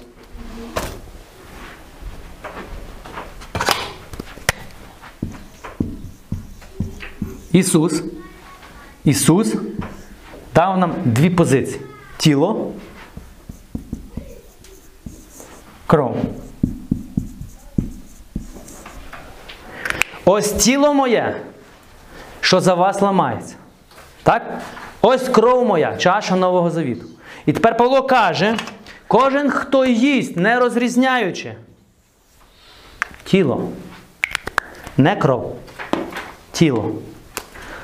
Суд собі їсть і п'є, і ось чому. Тому він каже: ви не розрізняєте тіло, тому хворієте і помираєте. Хворієте і помираєте. Так, ви визнаєте кров, ваші гріхи прощені, але ви хворієте і помираєте. Ви визнаєте кров, ваші гріхи прощені, ви є святі і померші йдете на небеса. Но ви не зрозуміли тіло. Так говорить Павло? Давайте ми зрозуміємо, про що тут йдеться. Ось чому у вас багато. У вас це в кого? Це християни, які приймають тіло і кров. Він до них звертається. Ви, які молитесь на мовах, які пророкуєте, які ніби стіляєте інших, бо дар Святого Духа стіляє, а себе стілити не можете. Бо він пише, чому? Бо каже, у вас багато недужих та хворих, а чимало і умирають. Чимало умирають. Тепер дивіться, сатана використовує оце незнання, щоб дати хворобу. Кому? Вже можна сказати самим святим. Ви це розумієте? Це вже не приходить хвороба через гріх, через твої якісь відкриті двері, ти пішов до відьми. Це приходить хвороба через що? І я вам напишу одне слово.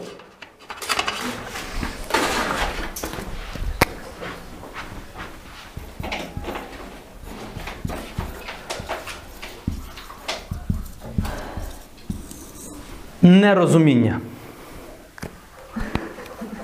Неусвідомлення. Осія, пророк, загине мій народ від не знання Бога, не розуміння Бога, не знання тайн царства, не усвідомлення, що зробив Христос. Не, не, не, не, не. Не усвідомлення, що, за що Ісус заплатив тілом. Загине мій народ. Тому Павло що каже? От ви і гинете передчасно і хворієте. Тепер нерозуміння, незнання, неосвідомлення, що це є?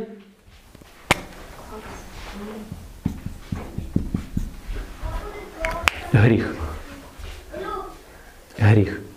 Це насправді є гріх. І через цей гріх до самих святих аж приходять хвороби і вони передчасно вмирають. Гріх або відкинення жертви Христа. Половину. Ми розсікли Христа. Ми половину приймаємо, а половину не приймаємо. Тому Павло попереджує. От що з вами буде.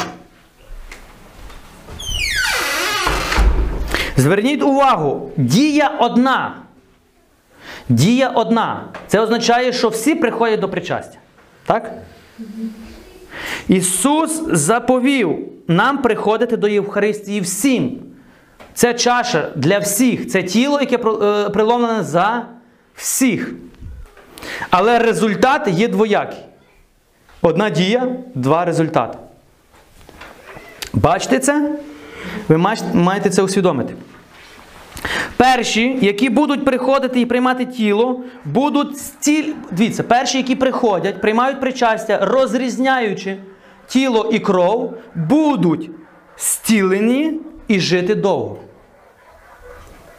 Другі, які будуть приходити і приймати, не розрізняючи тіла Христового, будуть хворіти і передчасно помирати. Це означає, що один прийшов, прийняв тіло і кров, получив зразу зцілення надприроднє.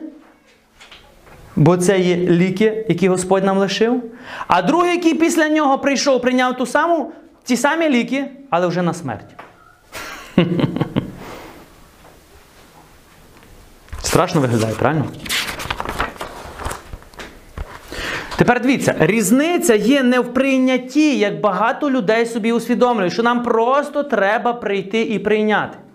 Більшість, що ми сьогодні проповідуємо в церквах, вам треба йти до сповіді, вам треба йти до причастя. Це наполовину правда. Ну, бо це правда, що їм треба це робити. Вони підуть і будуть це робити. І результат який буде? Анаксіос. Тепер бачимо, ми можемо самі загнати людей в пастку. А якщо вони до цього не будуть приходити, вони все одно будуть в позиції анаксіос, все одно будуть хворіти і помирати. Що мені просто, дивіться, е, багато людей думають, мені просто потрібно посповідатись і піти до причастя. Вони роблять акцент на ритуал. В них акцент є що? Ритуал.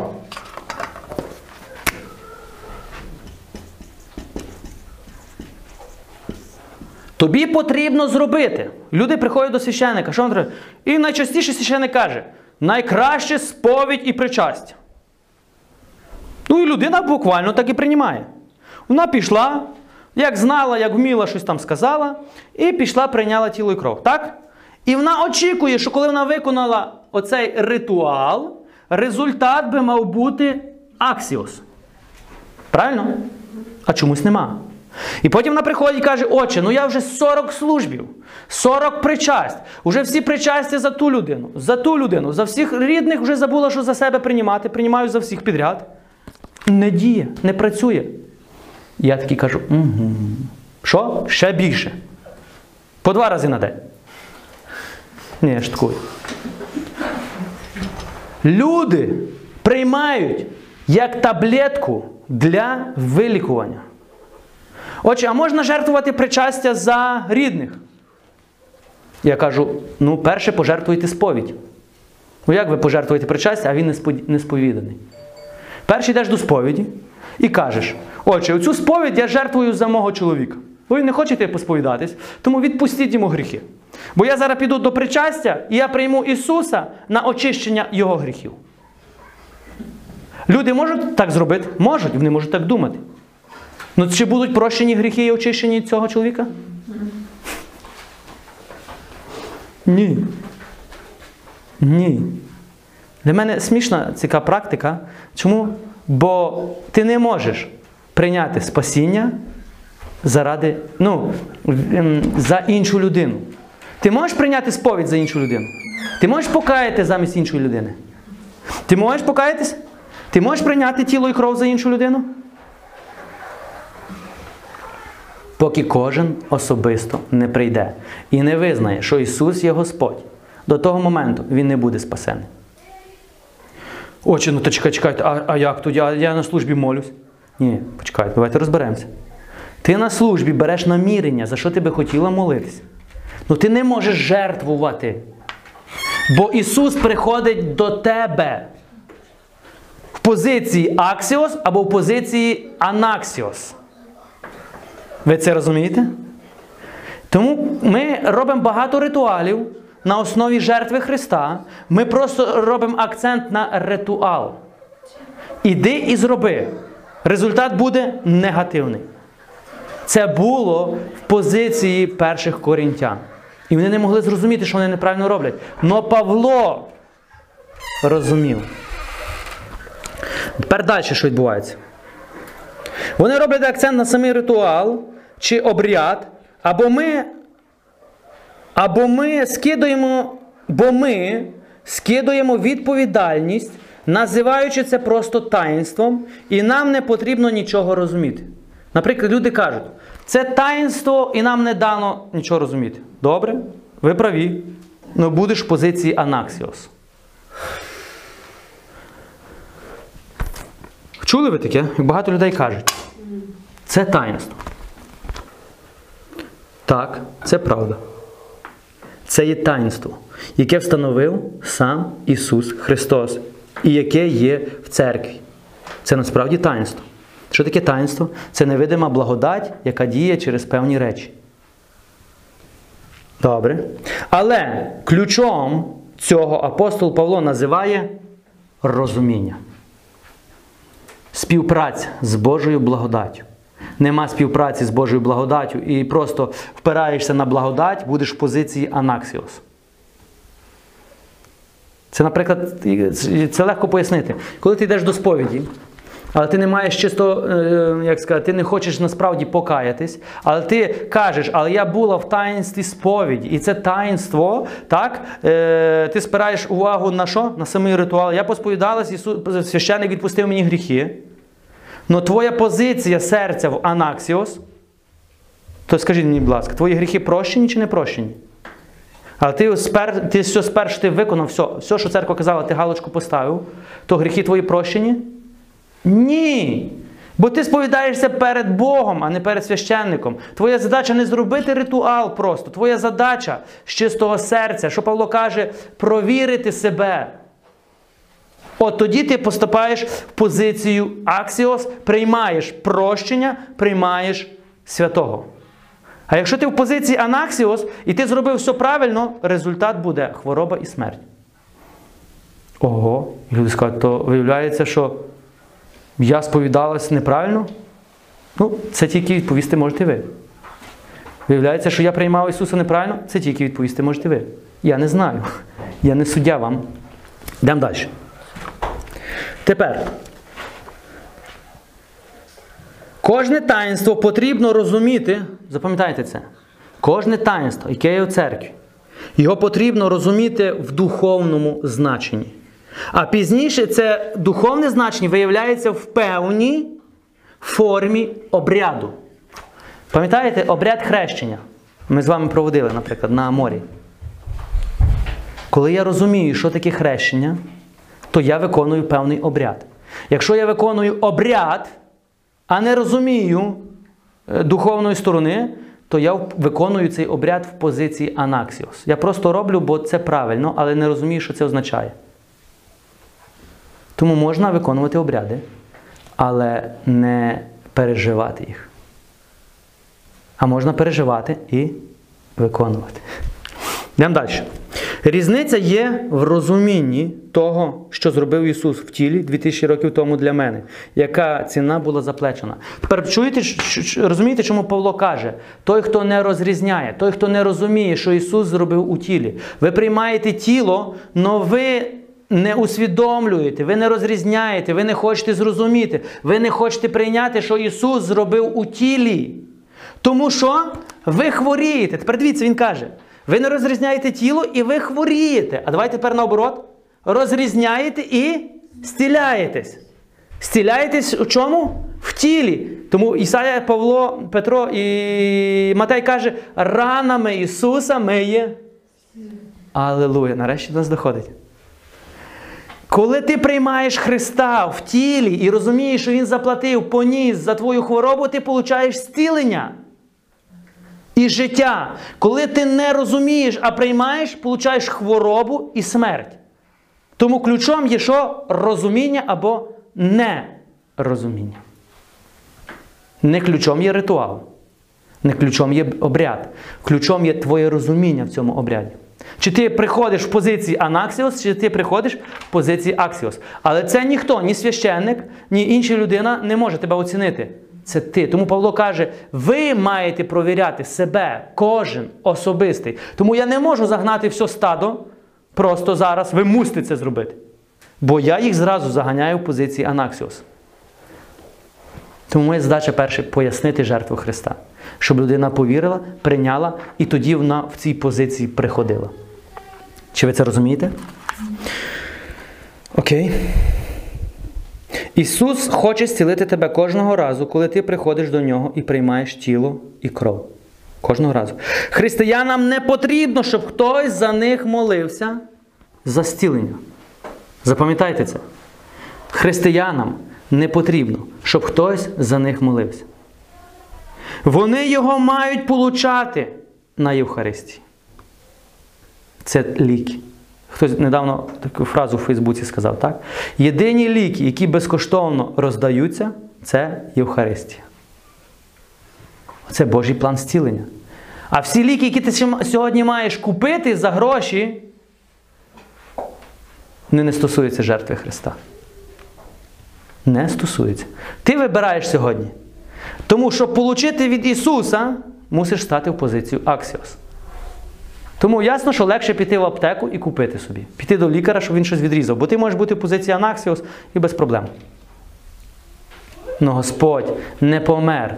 І Він не хотів бути бичований, щоб ти сьогодні давав виручку, виручку е, лікарам і аптекам. Господь сьогодні помер, щоб ти давав виручку церкві. Ви це розумієте? Уявіть собі, людина захворіла на рак. І лікарі кажуть, вам треба 100 тисяч гривень сьогодні на лікування. І тепер людина, усвідомлюючи, розрізняючи тіло і крові, і каже, вона назбирала, їй назбирали швидко 100 тисяч, і вона йде і каже: Я віддаю на розвиток церкви. 100 тисяч гривень. Чому? Бо я зараз получу зцілення. Я получу зцілення. Ісус каже, получиш. Е, Павло каже, получиш. Но ти приймаєш рішення получити чи не получити. Ти приймаєш рішення, чи у тебе є розуміння, чи нема розуміння. Ти приймаєш рішення. Тому що людина каже: так, я знаю, що Ісус за мене помер. але я більшу надію маю на лікарів. Я знаю, що Ісус безкоштовно за мене заплатив, і Він не хоче, щоб я, е, як сказати, сьогодні терпіла. Але знаєте, в мене більша віра сьогодні є в хімію, в яд. То це позиція Аксіос чи позиція Анаксіос?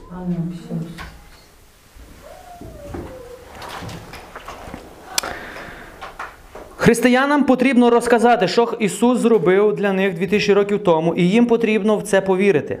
Їм потрібно, тепер дивіться, смішно, правильно? Християнам треба розказати, що Христос зробив для них. Це смішно сьогодні, дуже смішно. І це те саме смішне, смішний лист був до коринтян, які вже були християнами. Ну Павло їм пише. Не дуже смішно все у вас відбувається. Я вам скажу причину. І каже далі. Тоді ви не будете причащатися на суд і осуд, і хворіти, і передчасно помирати. На кожній Євхаристії ви будете приймати тіло і кров Господа Ісуса Христа. І ви будете приймати. Спочатку ти приймаєш зцілення, а потім ти приймаєш прощення гріхів. Дві позиції Ісус зробив для тебе. Люди сьогодні вірять, що Ісус е, прощає гріхи, але люди сьогодні не вірять, що Ісус зціляє. Чи не, не бачимо бачимо ту саму проблему? Ту саму проблему. Якби не сьогодні апостол Павло писав лист до нас, він актуальний сьогодні до нас, до тих, хто ходить до причастя. І тому він би міг пояснити, чому у вас сьогодні багато хворих і помирають. От вам я даю відповідь. Вам, святим, які би мали інших вчити, ви самі не можете вилізти з того. Тіло було приломлене за моє зцілення, тому ранами Ісуса я є зцілений. Хліб, пам'ятаєте хліб? Ісус каже: ось хліб мій. Хліб це моє тіло. Коли підійшла жінка-хананянка, пам'ятаєте? І просила про зцілення, дочка моя біснується. Що Ісус сказав? Цей хліб даний синам Ізраїля. Вона казала, дай мені крихточку. Хліб цей. Хліб цей це що було? Зцілення. Це созо. А цей хліб це його тіло. Ви мусите це усвідомити. Він каже, я своє тіло приламляю. Хліб це тіло. А як Ісус приломив своє тіло? Через бичування, катування і то все, що я вам сказав. А для чого Він це зробив? Щоб понести твою хворобу і твою неміч. І тепер, хто не розуміє це, каже Павло, от тому він і не получає через рани Христа зцілення. Чому не получає? Бо не розуміє, не усвідомлює, не приймає, відкидає жертву Христа. Тому і Павло пояснює, ви розумієте, Павло пояснює, ви хворієте через це. І мало того, ви ще й передчасно помираєте. І це не воля Божа. А ті люди би казали, могли сказати, Бог дав мені хворобу, я мушу терпіти. А що Петро, Павло би сказав? «Хе, Дорогесенький, ти в позиції Анаксіос, покайся і прийми зцілення. Далі. Коли ти приймаєш тіло, у нас сьогодні буде Євхаристія. Тепер дивіться, коли ти приймаєш тіло і кров. Тепер найчастіше, дивіться, бо священнику це легше зрозуміти, бо коли священник е, причащається, він приймає окремо тіло і окремо кров. Коли миряни причащаються, ви вже приймаєте тіло в крові, хліб у вині. Ви це розумієте? Тому переважно і люди не розмежовують. Вони це думають як одне. Я прийняв причастя. І все. А насправді ні. Насправді тіло і кров має два різні значення. Тому ти одне віриш, а друге можеш не вірити. Тому так і люди сьогодні є. Люди деколи нині приймають причастя, вони не вірять вже ні в одне, ні в друге. Знаєте, як це перевірити? Коли людина пішла покаялась, посповідалась, вона прийшла до, прийняла причастя, а потім каже, Бог, напевно, мені не відпустив цей гріх. Що вона? Вона не вірить ні в одне, ні в друге. Анаксіос у дві сторони. Ні одне, ні друге. Тому мало того, що вона хвора і ще й помирає, вона ще й плюс в гріху ходить. Вона не прийняла жертву Христа, вона взагалі скасувала. Іншими словами сказати, Ісус, я знаю, що ти був бичований за мене. Ісус, я знаю, що ти був катований. Ісусику, ти так терпів, так сльози мої течуть. Він так терпів. І я плачу сьогодні. Ти пролив свою кров, але оцей гріх ти мені простити не можеш. Що це є? Лицемірство. Неприйняття жертви Христа. Плач, не плач, будеш в пеклі. І через що? Через своє незнання, нерозуміння. Коли ти будеш приймати тіло, усвідом ціну, заплачену за тебе. Віддай свою хворобу Ісусу, прийми взамін Його зцілення. Ти відкуплений. Він поніс, щоб ти не ніс. Він заплатив, щоб ти не платив. Тому тобі сьогодні це дається безкоштовно. Ти це розумієш? Тепер ти маєш це усвідомити. Тепер ти маєш сказати так, коли ви приймаєте причастя, тіло і кров, ну ви приймаєте разом. Але ви маєте розмежувати собі тут. Перше, маєте провірити себе, каже апостол Павло. Коли ти приймаєш причастя, у нас завжди є молитва ісповідь е, сумління. Наприклад, вірую, Господи, так. Я ніколи тебе не зраджу, як Юда. Але не хочу простити сьогодні сусідці. Але кажу, я тебе не зраджу, як Юда. Ні, Ісус. Ми говоримо як формулу, а, а серце в позиції. В позиції що? Позиції анаксіос. Тепер, що далі? Дивіться, коли ти приймаєш тіло і кров, як тепер приймати так, як сказав Ісус? Перше, то, як сказав Павло, провір себе. Провір, усвідом, проаналізуй, чи є щось по відношенню до законів царства, яких Бог сказав тобі. Тепер перше, ти можеш проаналізувати тільки тоді, коли ти впровадив царство. Закони царства, коли ти живеш так, як сказав Ісус. І коли ти не живеш і не впровадиш, і навіть і не знаєш, що Ісус як сказав жити, ти не знаєш, як про ти, в тебе такий аналіз, тебе такий каталізатор. Я не вбив нікого, я нікого не зґвалтував, я в позиції аксіос. Так? Ні. Ти вже вбив, закішов своїми думками, словами, ти вже подивився з походю, ти вже зґвалтував. Ні, каже Бог. Недостойно. Ти провіряєш себе. Далі, ти приймаєш рішення. Так, Господь. Тепер дивіться, тут дуже важливо є таке іспит сумління. Якщо ти когось осудив, чи скритикував, чи чи, чи ти зразу приймаєш рішення, Боже, прости мене. Ти бачиш моє серце, що я стараюсь. Ти бачиш моє серце, що я не хочу. Ти бачиш, ви маєте стояти перед Богом. Ти бачиш моє серце, Боже, що я борюсь з тим. Тоді що? Ти каєшся, Боже, прости, і приймаєш рішення, так? так? Стати твердо. Фух. Господь, дякую, що ти мене простив. Бо якщо це є гріх, гріх на смерть, то ти йдеш до сповіді. Це означає, ти йдеш до сповіді і кажеш, Отче, я зрішив перед Богом, хочу покаятись, я вкрав. А це гріх на смерть. Це порушення одної з десяти заповідей. Я пішов до відьми, це гріх на смерть. Я вдарив тата, маму, це гріх на смерть. Ви це розумієте? Я пішов, зрадив дружині, я, я, я, це гріх на. Ти не можеш іти до, до приймати достойного, бо ти в позиції анаксіос. Тому ти йдеш до сповіді в позиції аксіос, з чистим серцем визнаю, не виправдовую себе. Ви знаєте, я вкрав, бо це позиція анаксіос. Ти виправдовуєш. Чому? Бо держава не доплачує, бо мене обманюють, бо, бо, бо, бо, бо. Ти не прийшов сповідатися, ти прийшов виправдовуватися. І тоді в такому випадку би священник мав сказати: ти свята людина, зразу йди до Бога. Ти не винний. Це все держава, це все обставини, це просто світ винний, в якому ми живемо. Ти вільний, тобі не потрібне прощення. Так? Ні. Людина, яка себе виправдовує, вона не отримує прощення. Тому я прийшов, визнав, получив прощення, і я твердо стою і приймаю достойного.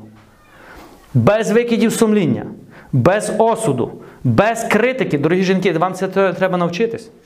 Без осуду, без критики і без почуття вини себе. Стою твердо, що я достойний. Так? Бо ти проаналізував себе, розібрався з собою і приймаю. І тоді ти приймаєш на стілення і на очищення. А якщо ти в сумніві, простив Бог мене, не простив Бог мене, а я не знаю, можна мені йти, а не можна мені йти, ти йдеш в позиції сумніву. А позиція сумніву це не позиція віри. Позицію сумніву, якщо ти сумніваєшся, то ти, як, ти, як ти не будеш сумніватися, що Бог тебе простив? Ти прийняв і далі сумніваєшся. Тому, коли ти приймаєш тіло, усвідом ціну, заплачену за тебе, віддай свою хворобу Ісусу, прийми взамін Його зцілення. Скажи собі в думках, ти маєш собі таке сказати до Ісуса: Твоє тіло стало моїм тілом, моя хвороба стала твоєю хворобою, твоє зцілення стало моїм зціленням. Іде заміна. Ви це розумієте? Ісус відкупив нас. Відкупив це означає, Він замінив нас собою. Тепер, коли ти приймаєш тіло, то йде далі заміна. І він ка- Ісус каже, я поніс хворобу, тому не неси, віддай мені. Тепер що ти кажеш? Ісус, я визнаю ціну заплачену за мене, я визнаю, що ранами твоїми я є зцілений. Тому я віддаю свою недугу, я не хочу нести, я віддаю тобі. Де? Ти віддаєш на хрест, на це бичування. А взамін береш ранами його я є. Ти взамін береш зцілення. І це не наглість, це то, що тобі належить, це то, за що Ісус заплатив. Ти за на змін береш. Отак ти маєш усвідомлювати. Ти маєш бачити ту заміну. Тому ти маєш розрізняти тіло, каже Павло. Павло. Тоді приходить зцілення і життя, і ти будеш жити довго. Кров була пролита за прощення твоїх гріхів. Кров була пролита. Ми куплені дорогою ціною, ціною крові Ісуса. Тому, коли ти приймаєш кров, усвідомлюй, яка ціна заплачена за твоє спасіння. Ти вже окремо розрізняєш. Дивіться, тіло окремо розрізняєш, кров окремо розрізняєш. Усвідомлюй, яка ціна була заплачена за твоє спасіння. Віддай свій гріх Ісусу, прийми прощення і очищення. Тепер скажи собі в думках: Твоя кров стала моєю кров'ю. Мій гріх став твоїм гріхом, твоя праведність стала моєю праведністю. Іде заміна. Іде заміна. Ви це розумієте? І коли ти прийняв тіло і кров, в ту секунду скажи Амінь. Звершилось. Звершилось. Що Ісус сказав останні слова на Христі? Звершилось. Я заплатив. Коли ти кожен раз приймаєш Євхаристію, то коли ти би мав з тим розумінням прийти, ти би мав сказати Алелуя! Звершилось. Що в твоєму розумінні звершилось? Прийшло зцілення, прийшло очищення, ти стоїш праведний, очищений, зцілений в позиції аксіос, в позиції перед Богом. Ти чистий. Нема ніяких сумнівів, докорів сумління, почуття вини, нема нічого, що би тебе могло вернути назад. Отак Павло хотів, щоб коринтяни приймали тіло і кров. Тому він каже, якщо ви будете приймати недостойно, будете мати гріх за це. А ми сьогодні просто всіх хочемо загнати, щоб просто приймали. А ніхто не розрізняє достойно і недостойно. А як це розрізнити? Тому Павло сьогодні нам дає відповідь. Після кожного причастя ти маєш вийти, дивіться, прощений, очищений, зцілений, праведним, святим. А це все слово созо. Це то, для чого Ісус, Ісус прийшов. Дивіться, насправді ми молимось про це. Давайте я вам прочитаю. Перед причастям, що ми молимось. І, ви- здивуєтесь про це, що ми про це молимось, але віримо щось інше. Дивіться, священик, наприклад, молиться. Е, ти, отже, владико, оці дари всім нам на добро подай. Відповідно до потреби кожного. З плаваючими плавай, з подорожуючими подорожуй, а не дужих стіли. Бо ти є лікар, тут написано, душ і тіл. Молиться цей священик? Молиться. Вірить в це? Хтось вірить, хтось не вірить. Ну, але молиться. Іван Золотустий написав ці слова. Чому? Бо він знав, кого ми приймаємо, і він знав, що ми маємо отримати. Бо зціли кого? Хто це потребує. Бо ти є лікар. А до якого лікаря ми сьогодні йдемо? І платимо шалені гроші? Але визнаємо кожен раз на літургії, ти є лікар, Господи. Але знаєш, у моїй хворобі ти безнадійний, наприклад, тому я мушу заплатити сьогодні цьому. То не визнавай Ісуса своїм лікаром. Не визнавай. Тепер дивіться, Іван знав Золотоустий, коли складав літургію, наприклад, чи Василій Великий, чи Яків, що це означає. Павло це казав. Ти є лікар. Ми молимось на зцілення душі і тіла. Не молимось просто на прощення гріхів. Но молимось і за зцілення. Гарні слова потім священник каже в кінці: оце діткнулось уст твоїх. Відняло всяке твоє беззаконня. І гріхи твої очистились. Знаєте, звідки ця фраза? Хто знає, звідки ця? Яка глава? Шоста глава. Давайте ми прочитаємо з вами. Якби ми усвідомлювали, що ми приймаємо, якби ми усвідомлювали, як Ісая, відкриємо Ісаю. Шоста глава це покликання пророка Ісаї. Покликання Ісаї. Давайте я вам прочитаю з першого вірша. Того року, коли помер цар Узія, бачив я Господа на високім і піднесенім престолі. Поли його риз наповнювали храм. Над ним стояли серафими. Кожен мав по шість крил. Двома закривав собі кожен обличчя, двома закривав ноги, а двома літав. І кликали один до одного: Свят, свят, свят. Господь сил, вся земля повна слави Його. Коли ви це співаєте? Коли ми співаємо? Співаємо. Перед, е, коли священник каже, переможну пісню співаючи. Співаємо? Яку переможну пісню? Більшість людей не знають, яку переможну пісню. Якусь пісню співаємо. Яка пісня свят, свят, свят. І в них поняття немає. Що. Це то, що співають ангели постійно на небі. Це то, що Ісая бачив і каже, що співали вони? Свят, свят, свят. Господь Саваот, Господь слави, повна земля слави Твоєї. Співаємо це? Співаємо далі. Підвал, підвалини порогу хитались від його громоту, а дім став повен диму. І я сказав: горе мені. Пропав я, бо я людина з нечистими устами. І живу я між людьми з нечистими устами. Мої ж очі бачили царя, Господа сил. І підлетів до мене ангел, один із серафимів. Тепер дивіться, дуже гарне.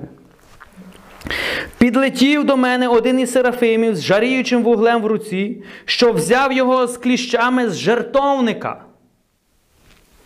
Він, приток... він приторкнувся до ним, ним до моїх уст і мовив: Приторкнулось це до твоїх уст, і взято від тебе твою беззаконність, і зник твій гріх. Оце відкнулось уст ваших, відняло всяке ваше беззаконня, і всякий гріх ваш очищено. Ви бачите, звідки ця фраза? В Старому Завіті. Тепер собі уявіть тільки, в Старому Завіті всі були під гріхом. І Ісая каже: Я бачив Господа, а я грішний. І нема мені прощення, бо я під гріхом, я помру. Ангел взяв, каже, уголь з престолу, прилетів до Ісаї, доторкнувся його уст і сказав: Тепер ти чистий. Ви можете собі уявити, це була реальна історія.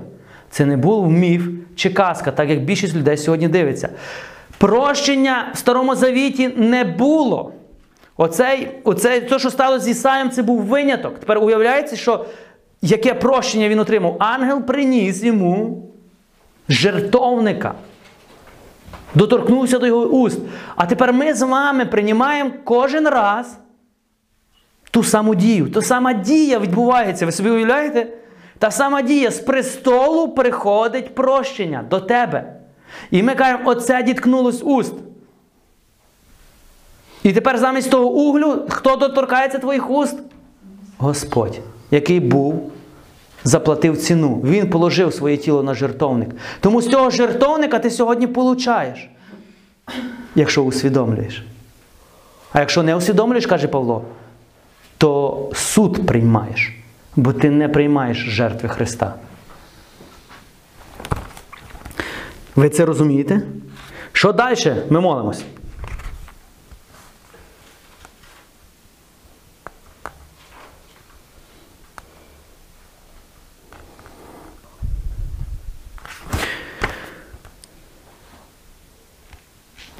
Молитва вірою. Молитва вірою перед причастям. Молимось, так?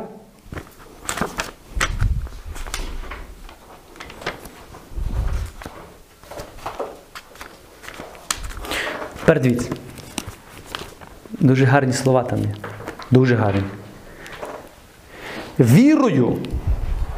Пам'ятаєте? І це не молитва. Це ти проголошуєш, в що ти віриш. Для більшість людей це молитва. Ну для мене це символ віри. Є символ віри, а це є віра, кого я приймаю, що мені належить, і з чим я маю піти після того, як я прийняв. І ми всі говоримо слово вірою. Для більшість людей слово віру це як просто одна із молитов, які нам треба молитися. Це не молитва. Це позиція віри твого серця. Ти або аксіос і кажеш вірою, або позиція іна, анаксіос і кажеш теж вірою. Ну тут ти говориш вірою як молитва, а тут ти говориш як позиція серця, в що ти віриш, кого ти приймеш зараз і в чому ти будеш ходити. Тепер дивіться, вірою, Господи, я ісповідую, я визнаю, я проголошую, що Ти єси воістину, Христос, Син Бога Живого. Ти прийшов у світ спасти, з яких перший я. Говоримо це? Ти прийшов у світ зробити созо, з яких перший я. Ти прийшов мене спасти. Найперше. Мене найперше спасти. Не того, того, того, того. Ти заради мене. Це, ми, це означає, що якби я сам жив на землі, Ісус, ти би прийшов спасти мене. Ти би прийшов зробити позицію Аксіо заради мене. Визнаємо це? Так. Чи, чи просто говоримо? Далі. Вечері твоєї тайно днес, син Божий, мен... вечері твоєї тайної днес. Сину Божий, мене причасника прийми. Я приходжу на твою вечерю, Господь. Прийми мене як гідного причасника цієї вечері. Гідного це той, хто визнає і розрізняє тіло і кров Сина Божого. Тому прийми мене гідного, прийми мене в позиції Аксіос. Далі. Чому прийми? Бо ворогам твоїм тайни я не повім. І поцілунку не дам тобі, як Юда. Тут дуже святі слова. Але як розбійник сповідаюся тобі. Давайте розберемо. Бо ворогам твої тайни не повім. Що це означає? Що це означає? Бо злом я не маю нічого спільного. Я ходжу в страхі Господнім. Так? Я не ходжу в позиції ворогів твоїх. Далі що каже? Поцілунку не дам тобі, як Юда. Я тебе не зраджу, Ісус. То нічого, що я не можу простити Марійку, Миколу, я маю гнів на Василя, сороміцькі слова з мене виходять. Після причастя я піду ще й пиво поп'ю, але я тебе не зараджу, як Юда. Говоримо так? А потім як живемо? Ви це розумієте? Ну ми це проголошуємо. Ну ми проголошуємо в позиції Аксіос чи в позиції Анаксіос. Якщо в позиції Аксіос, то я усвідомлюю, я так і живу. Тому я кажу чесно, Боже, ти бачиш мене дійсно, що я не хочу тебе зрадити, як Юда. А позиції Аксіос просто я говорю, бо всі говорять, треба сказати перед причастям таку молитву. Далі що каже? Але як розбійник сповідаюся тобі. Як розбійник сповідався? Пам'ятаєте цю позицію? Один розбійник і другий розбійник. Сповідаюся тобі. Пом'яни мене, Господи, коли приймеш у своєму царстві. Ви хоч розумієте, що це означає, коли ми говоримо це? Я не надіюсь на свої сили. Ісус, я визнаю, що своїми силами я не спасусь. Ісус, ти моя надія. Ісус, пом'яни мене, бо я недостойний своїми силами вийти. Вся моя надія на тебе. Це насправді так ми визнаємо, бо так і розбійник визнав. Далі що каже? Пом'яни мене, владико, коли прийдеш у царстві, пом'яни мене святий, коли прийдеш у царстві своїм. Далі. Нехай не на суд і не на осудження буде мені причастя святих твоїх тайн, Господи. На зцілення душі і тіла. Звідки ця фраза? Дорогесенькі, звідки ця фраза тут? Вот звідки. Перше послання коринтян. Нехай це значить може бути на суд. І не на стілення. Так, може, і Павло це писав. І тому тут вставлене це проголошення. Не просто щоб говорити, а щоб приймати не на суд. Бо якщо на суд, то вже не буде стілення. Молимося? Дорогесенькі, скільки ви вже в церкву ходите? Ви це молитесь, але ж тепер я вам очі відкриваю, що Павло це говорив. Ви бачите, наскільки ми все на автоматі робимо, тому у нас хворіємо і помираємо. Тому не дивно, що є святі, які померли від хвороби. Зовсім не дивно. І не дивно є які святі, які воскрешали мертвих, стіляли хворих і, і, і померли, і віддали просто життя за Христа. Все стає на своє місце. Я ж не відповідаю, хто, як приймає на суд чи не на осудження. Далі що ми молимося? Бачимо, ми молимося на зцілення душі і тіла, на зцілення всіх душевних і тілесних хворіб. Душевних це всі розлади е, ваші психічні, і тілесні це любу хворобу, яку ви назвете сьогодні тілом. Тут. Боже милостивий, будь мені грішний. Боже, очисти мої гріхи. Помилуй мене. Без числа нагрішив я. Господи, прости мені. Я можу вам по молитовнику хіба йти? Всі молитви, що ми молимося, і ви зрозумієте, що ми ще не віримо в те, що ми молимося. Це не молитва, це позиція моєї віри. Це в то, в що я вірю. Це не молитва, що я про це не формула. Скажи і щось станеться. От тому і не стається, бо нема розуміння. Нема розуміння. Тому, якщо ми молимось на зцілення душі і тіла, то коли ми приймаємо, то що має прийти? Зцілення душі і тіла. І має прийти очищення моїх гріхів. Кожного разу на Євхаристії це має прийти. Чому? Сам Бог. Ви собі можете уявити, люди шукають лікарів, люди шукають професорів, люди шукають, платять мільйони. Сам Бог приходить. Собі можете уявити, на кожній Євхаристії. Сам Бог приходить, щоб торкнутися тебе. Сам Бог. Якби це люди усвідомили, то би церква була забита кожен день всіма хворими, забита всіма немічними. І вони би получали. І після літургії би всі співали ангели Аксіос, достойне зцілення, достойне звільнення, достойне прощення. Аксіос. То чому ми сьогодні це не бачимо? Бо є анаксіос. Ми просто перевели все це на ритуал. Це просто треба робити. І наша церква гарно каже, так? Церква каже, що це є тайна, що це не є просто хліб і вино. Це є Ісус. Це живий Ісус. І вони будуть наголошувати вам так класно. Це є Ісус. Я кажу, амінь, ви праві. То якщо сам Ісус живий приходить, то де результат? Це ж Ісус, я визнаю. Це кров Його, я визнаю. То має прийти і зцілення, звільнення і очищення. Ми визнаємо, але питання, чи я вірю в це. Тому ми з вами, я не кажу, що це неправильно, що ми визнаємо. Ні, це визнаємо. Ну тепер ми маємо стати в позицію, коли ми кажемо слово вірю, це означає я вірю. А, а слово вірити, пам'ятаєте, з грецької мови це твердо стояти і не сумніватись. Ні на каплю. Твердо стояти це бути переконаним, що так і амінь. Оце слово вірити. Бо тільки по вірі. Тепер, як ми можемо отримати зцілення через Євхаристію? По вірі. Праведник з віри буде жити. Не через ритуал ти приймеш, а через віру в таїнство. Віра. Ключ. Віра. Вірю або не вірю. Все зводиться знову до цього просто. Чи ти віриш, чи ти віриш, віруючий, чи ти не віруючий. Добре, більше не буду вас грузити.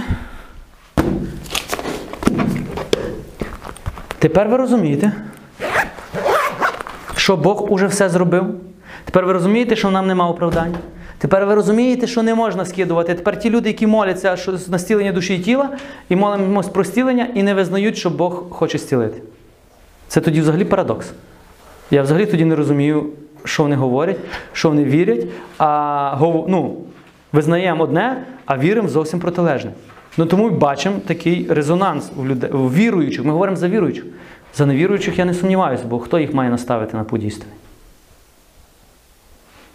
Тому ми сьогодні будемо приходити до царя царів, до достойного, який е, був такий, як ми, крім гріха, який не мав хвороби, не мав гріха, який прийшов забрати на себе твій гріх, твою хворобу, твою неміч, який був бичований, катований, оплюваний, відкинений, який був проклятий цілим світом, який був Богом, а став ніким, найгіршою людиною, яка може бути, поніс усе повністю.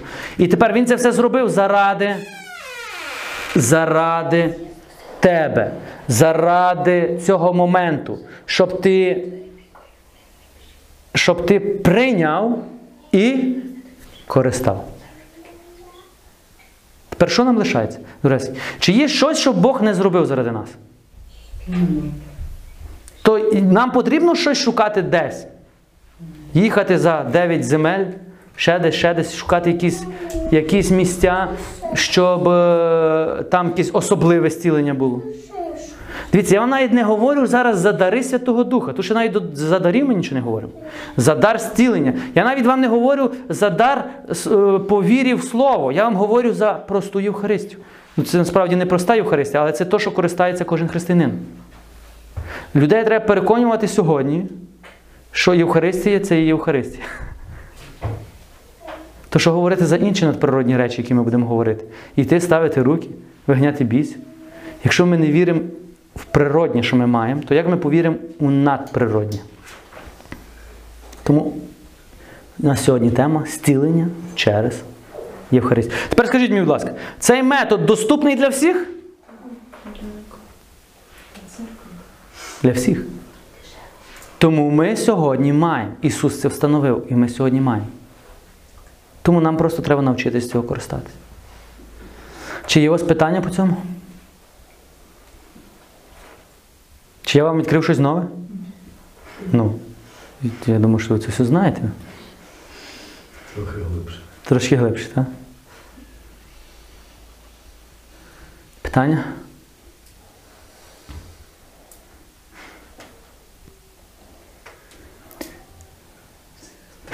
Треба переварити. Тому, коли будемо зараз молитись літургію, дорогесенькі, переживайте кожне слово. Коли кажете слово вірую, то не кажи слово вірую. Провір себе, чи ти віриш. Як Павло каже, провір себе. Ти насправді віриш у це, що ти говориш? Ти насправді віриш, що Ісус прийшов спасти тебе? Ти насправді віриш, що ти зараз має бути зцілене тіло і душа твоя? Ти насправді віриш, що твої гріхи зараз будуть очищені? Якщо ні, то пам'ятайте, вставимо слово сумніваюсь. Замість вірою каже: сумніваюсь, Господь, що ти прийшов спасти мене. Сумніваюсь, Господь, що ти є син Бога. Сумніваюсь, що ти прийшов за мене. Сумніваюсь, Господи, що я взагалі буду в Твоєму царстві. Сумніваюсь, Господи, що я буду стілений душею, так? і тіло моє. Сумніваюсь, Господи, що мої гріхи будуть прощені. Тому молись так. Сумніваюсь.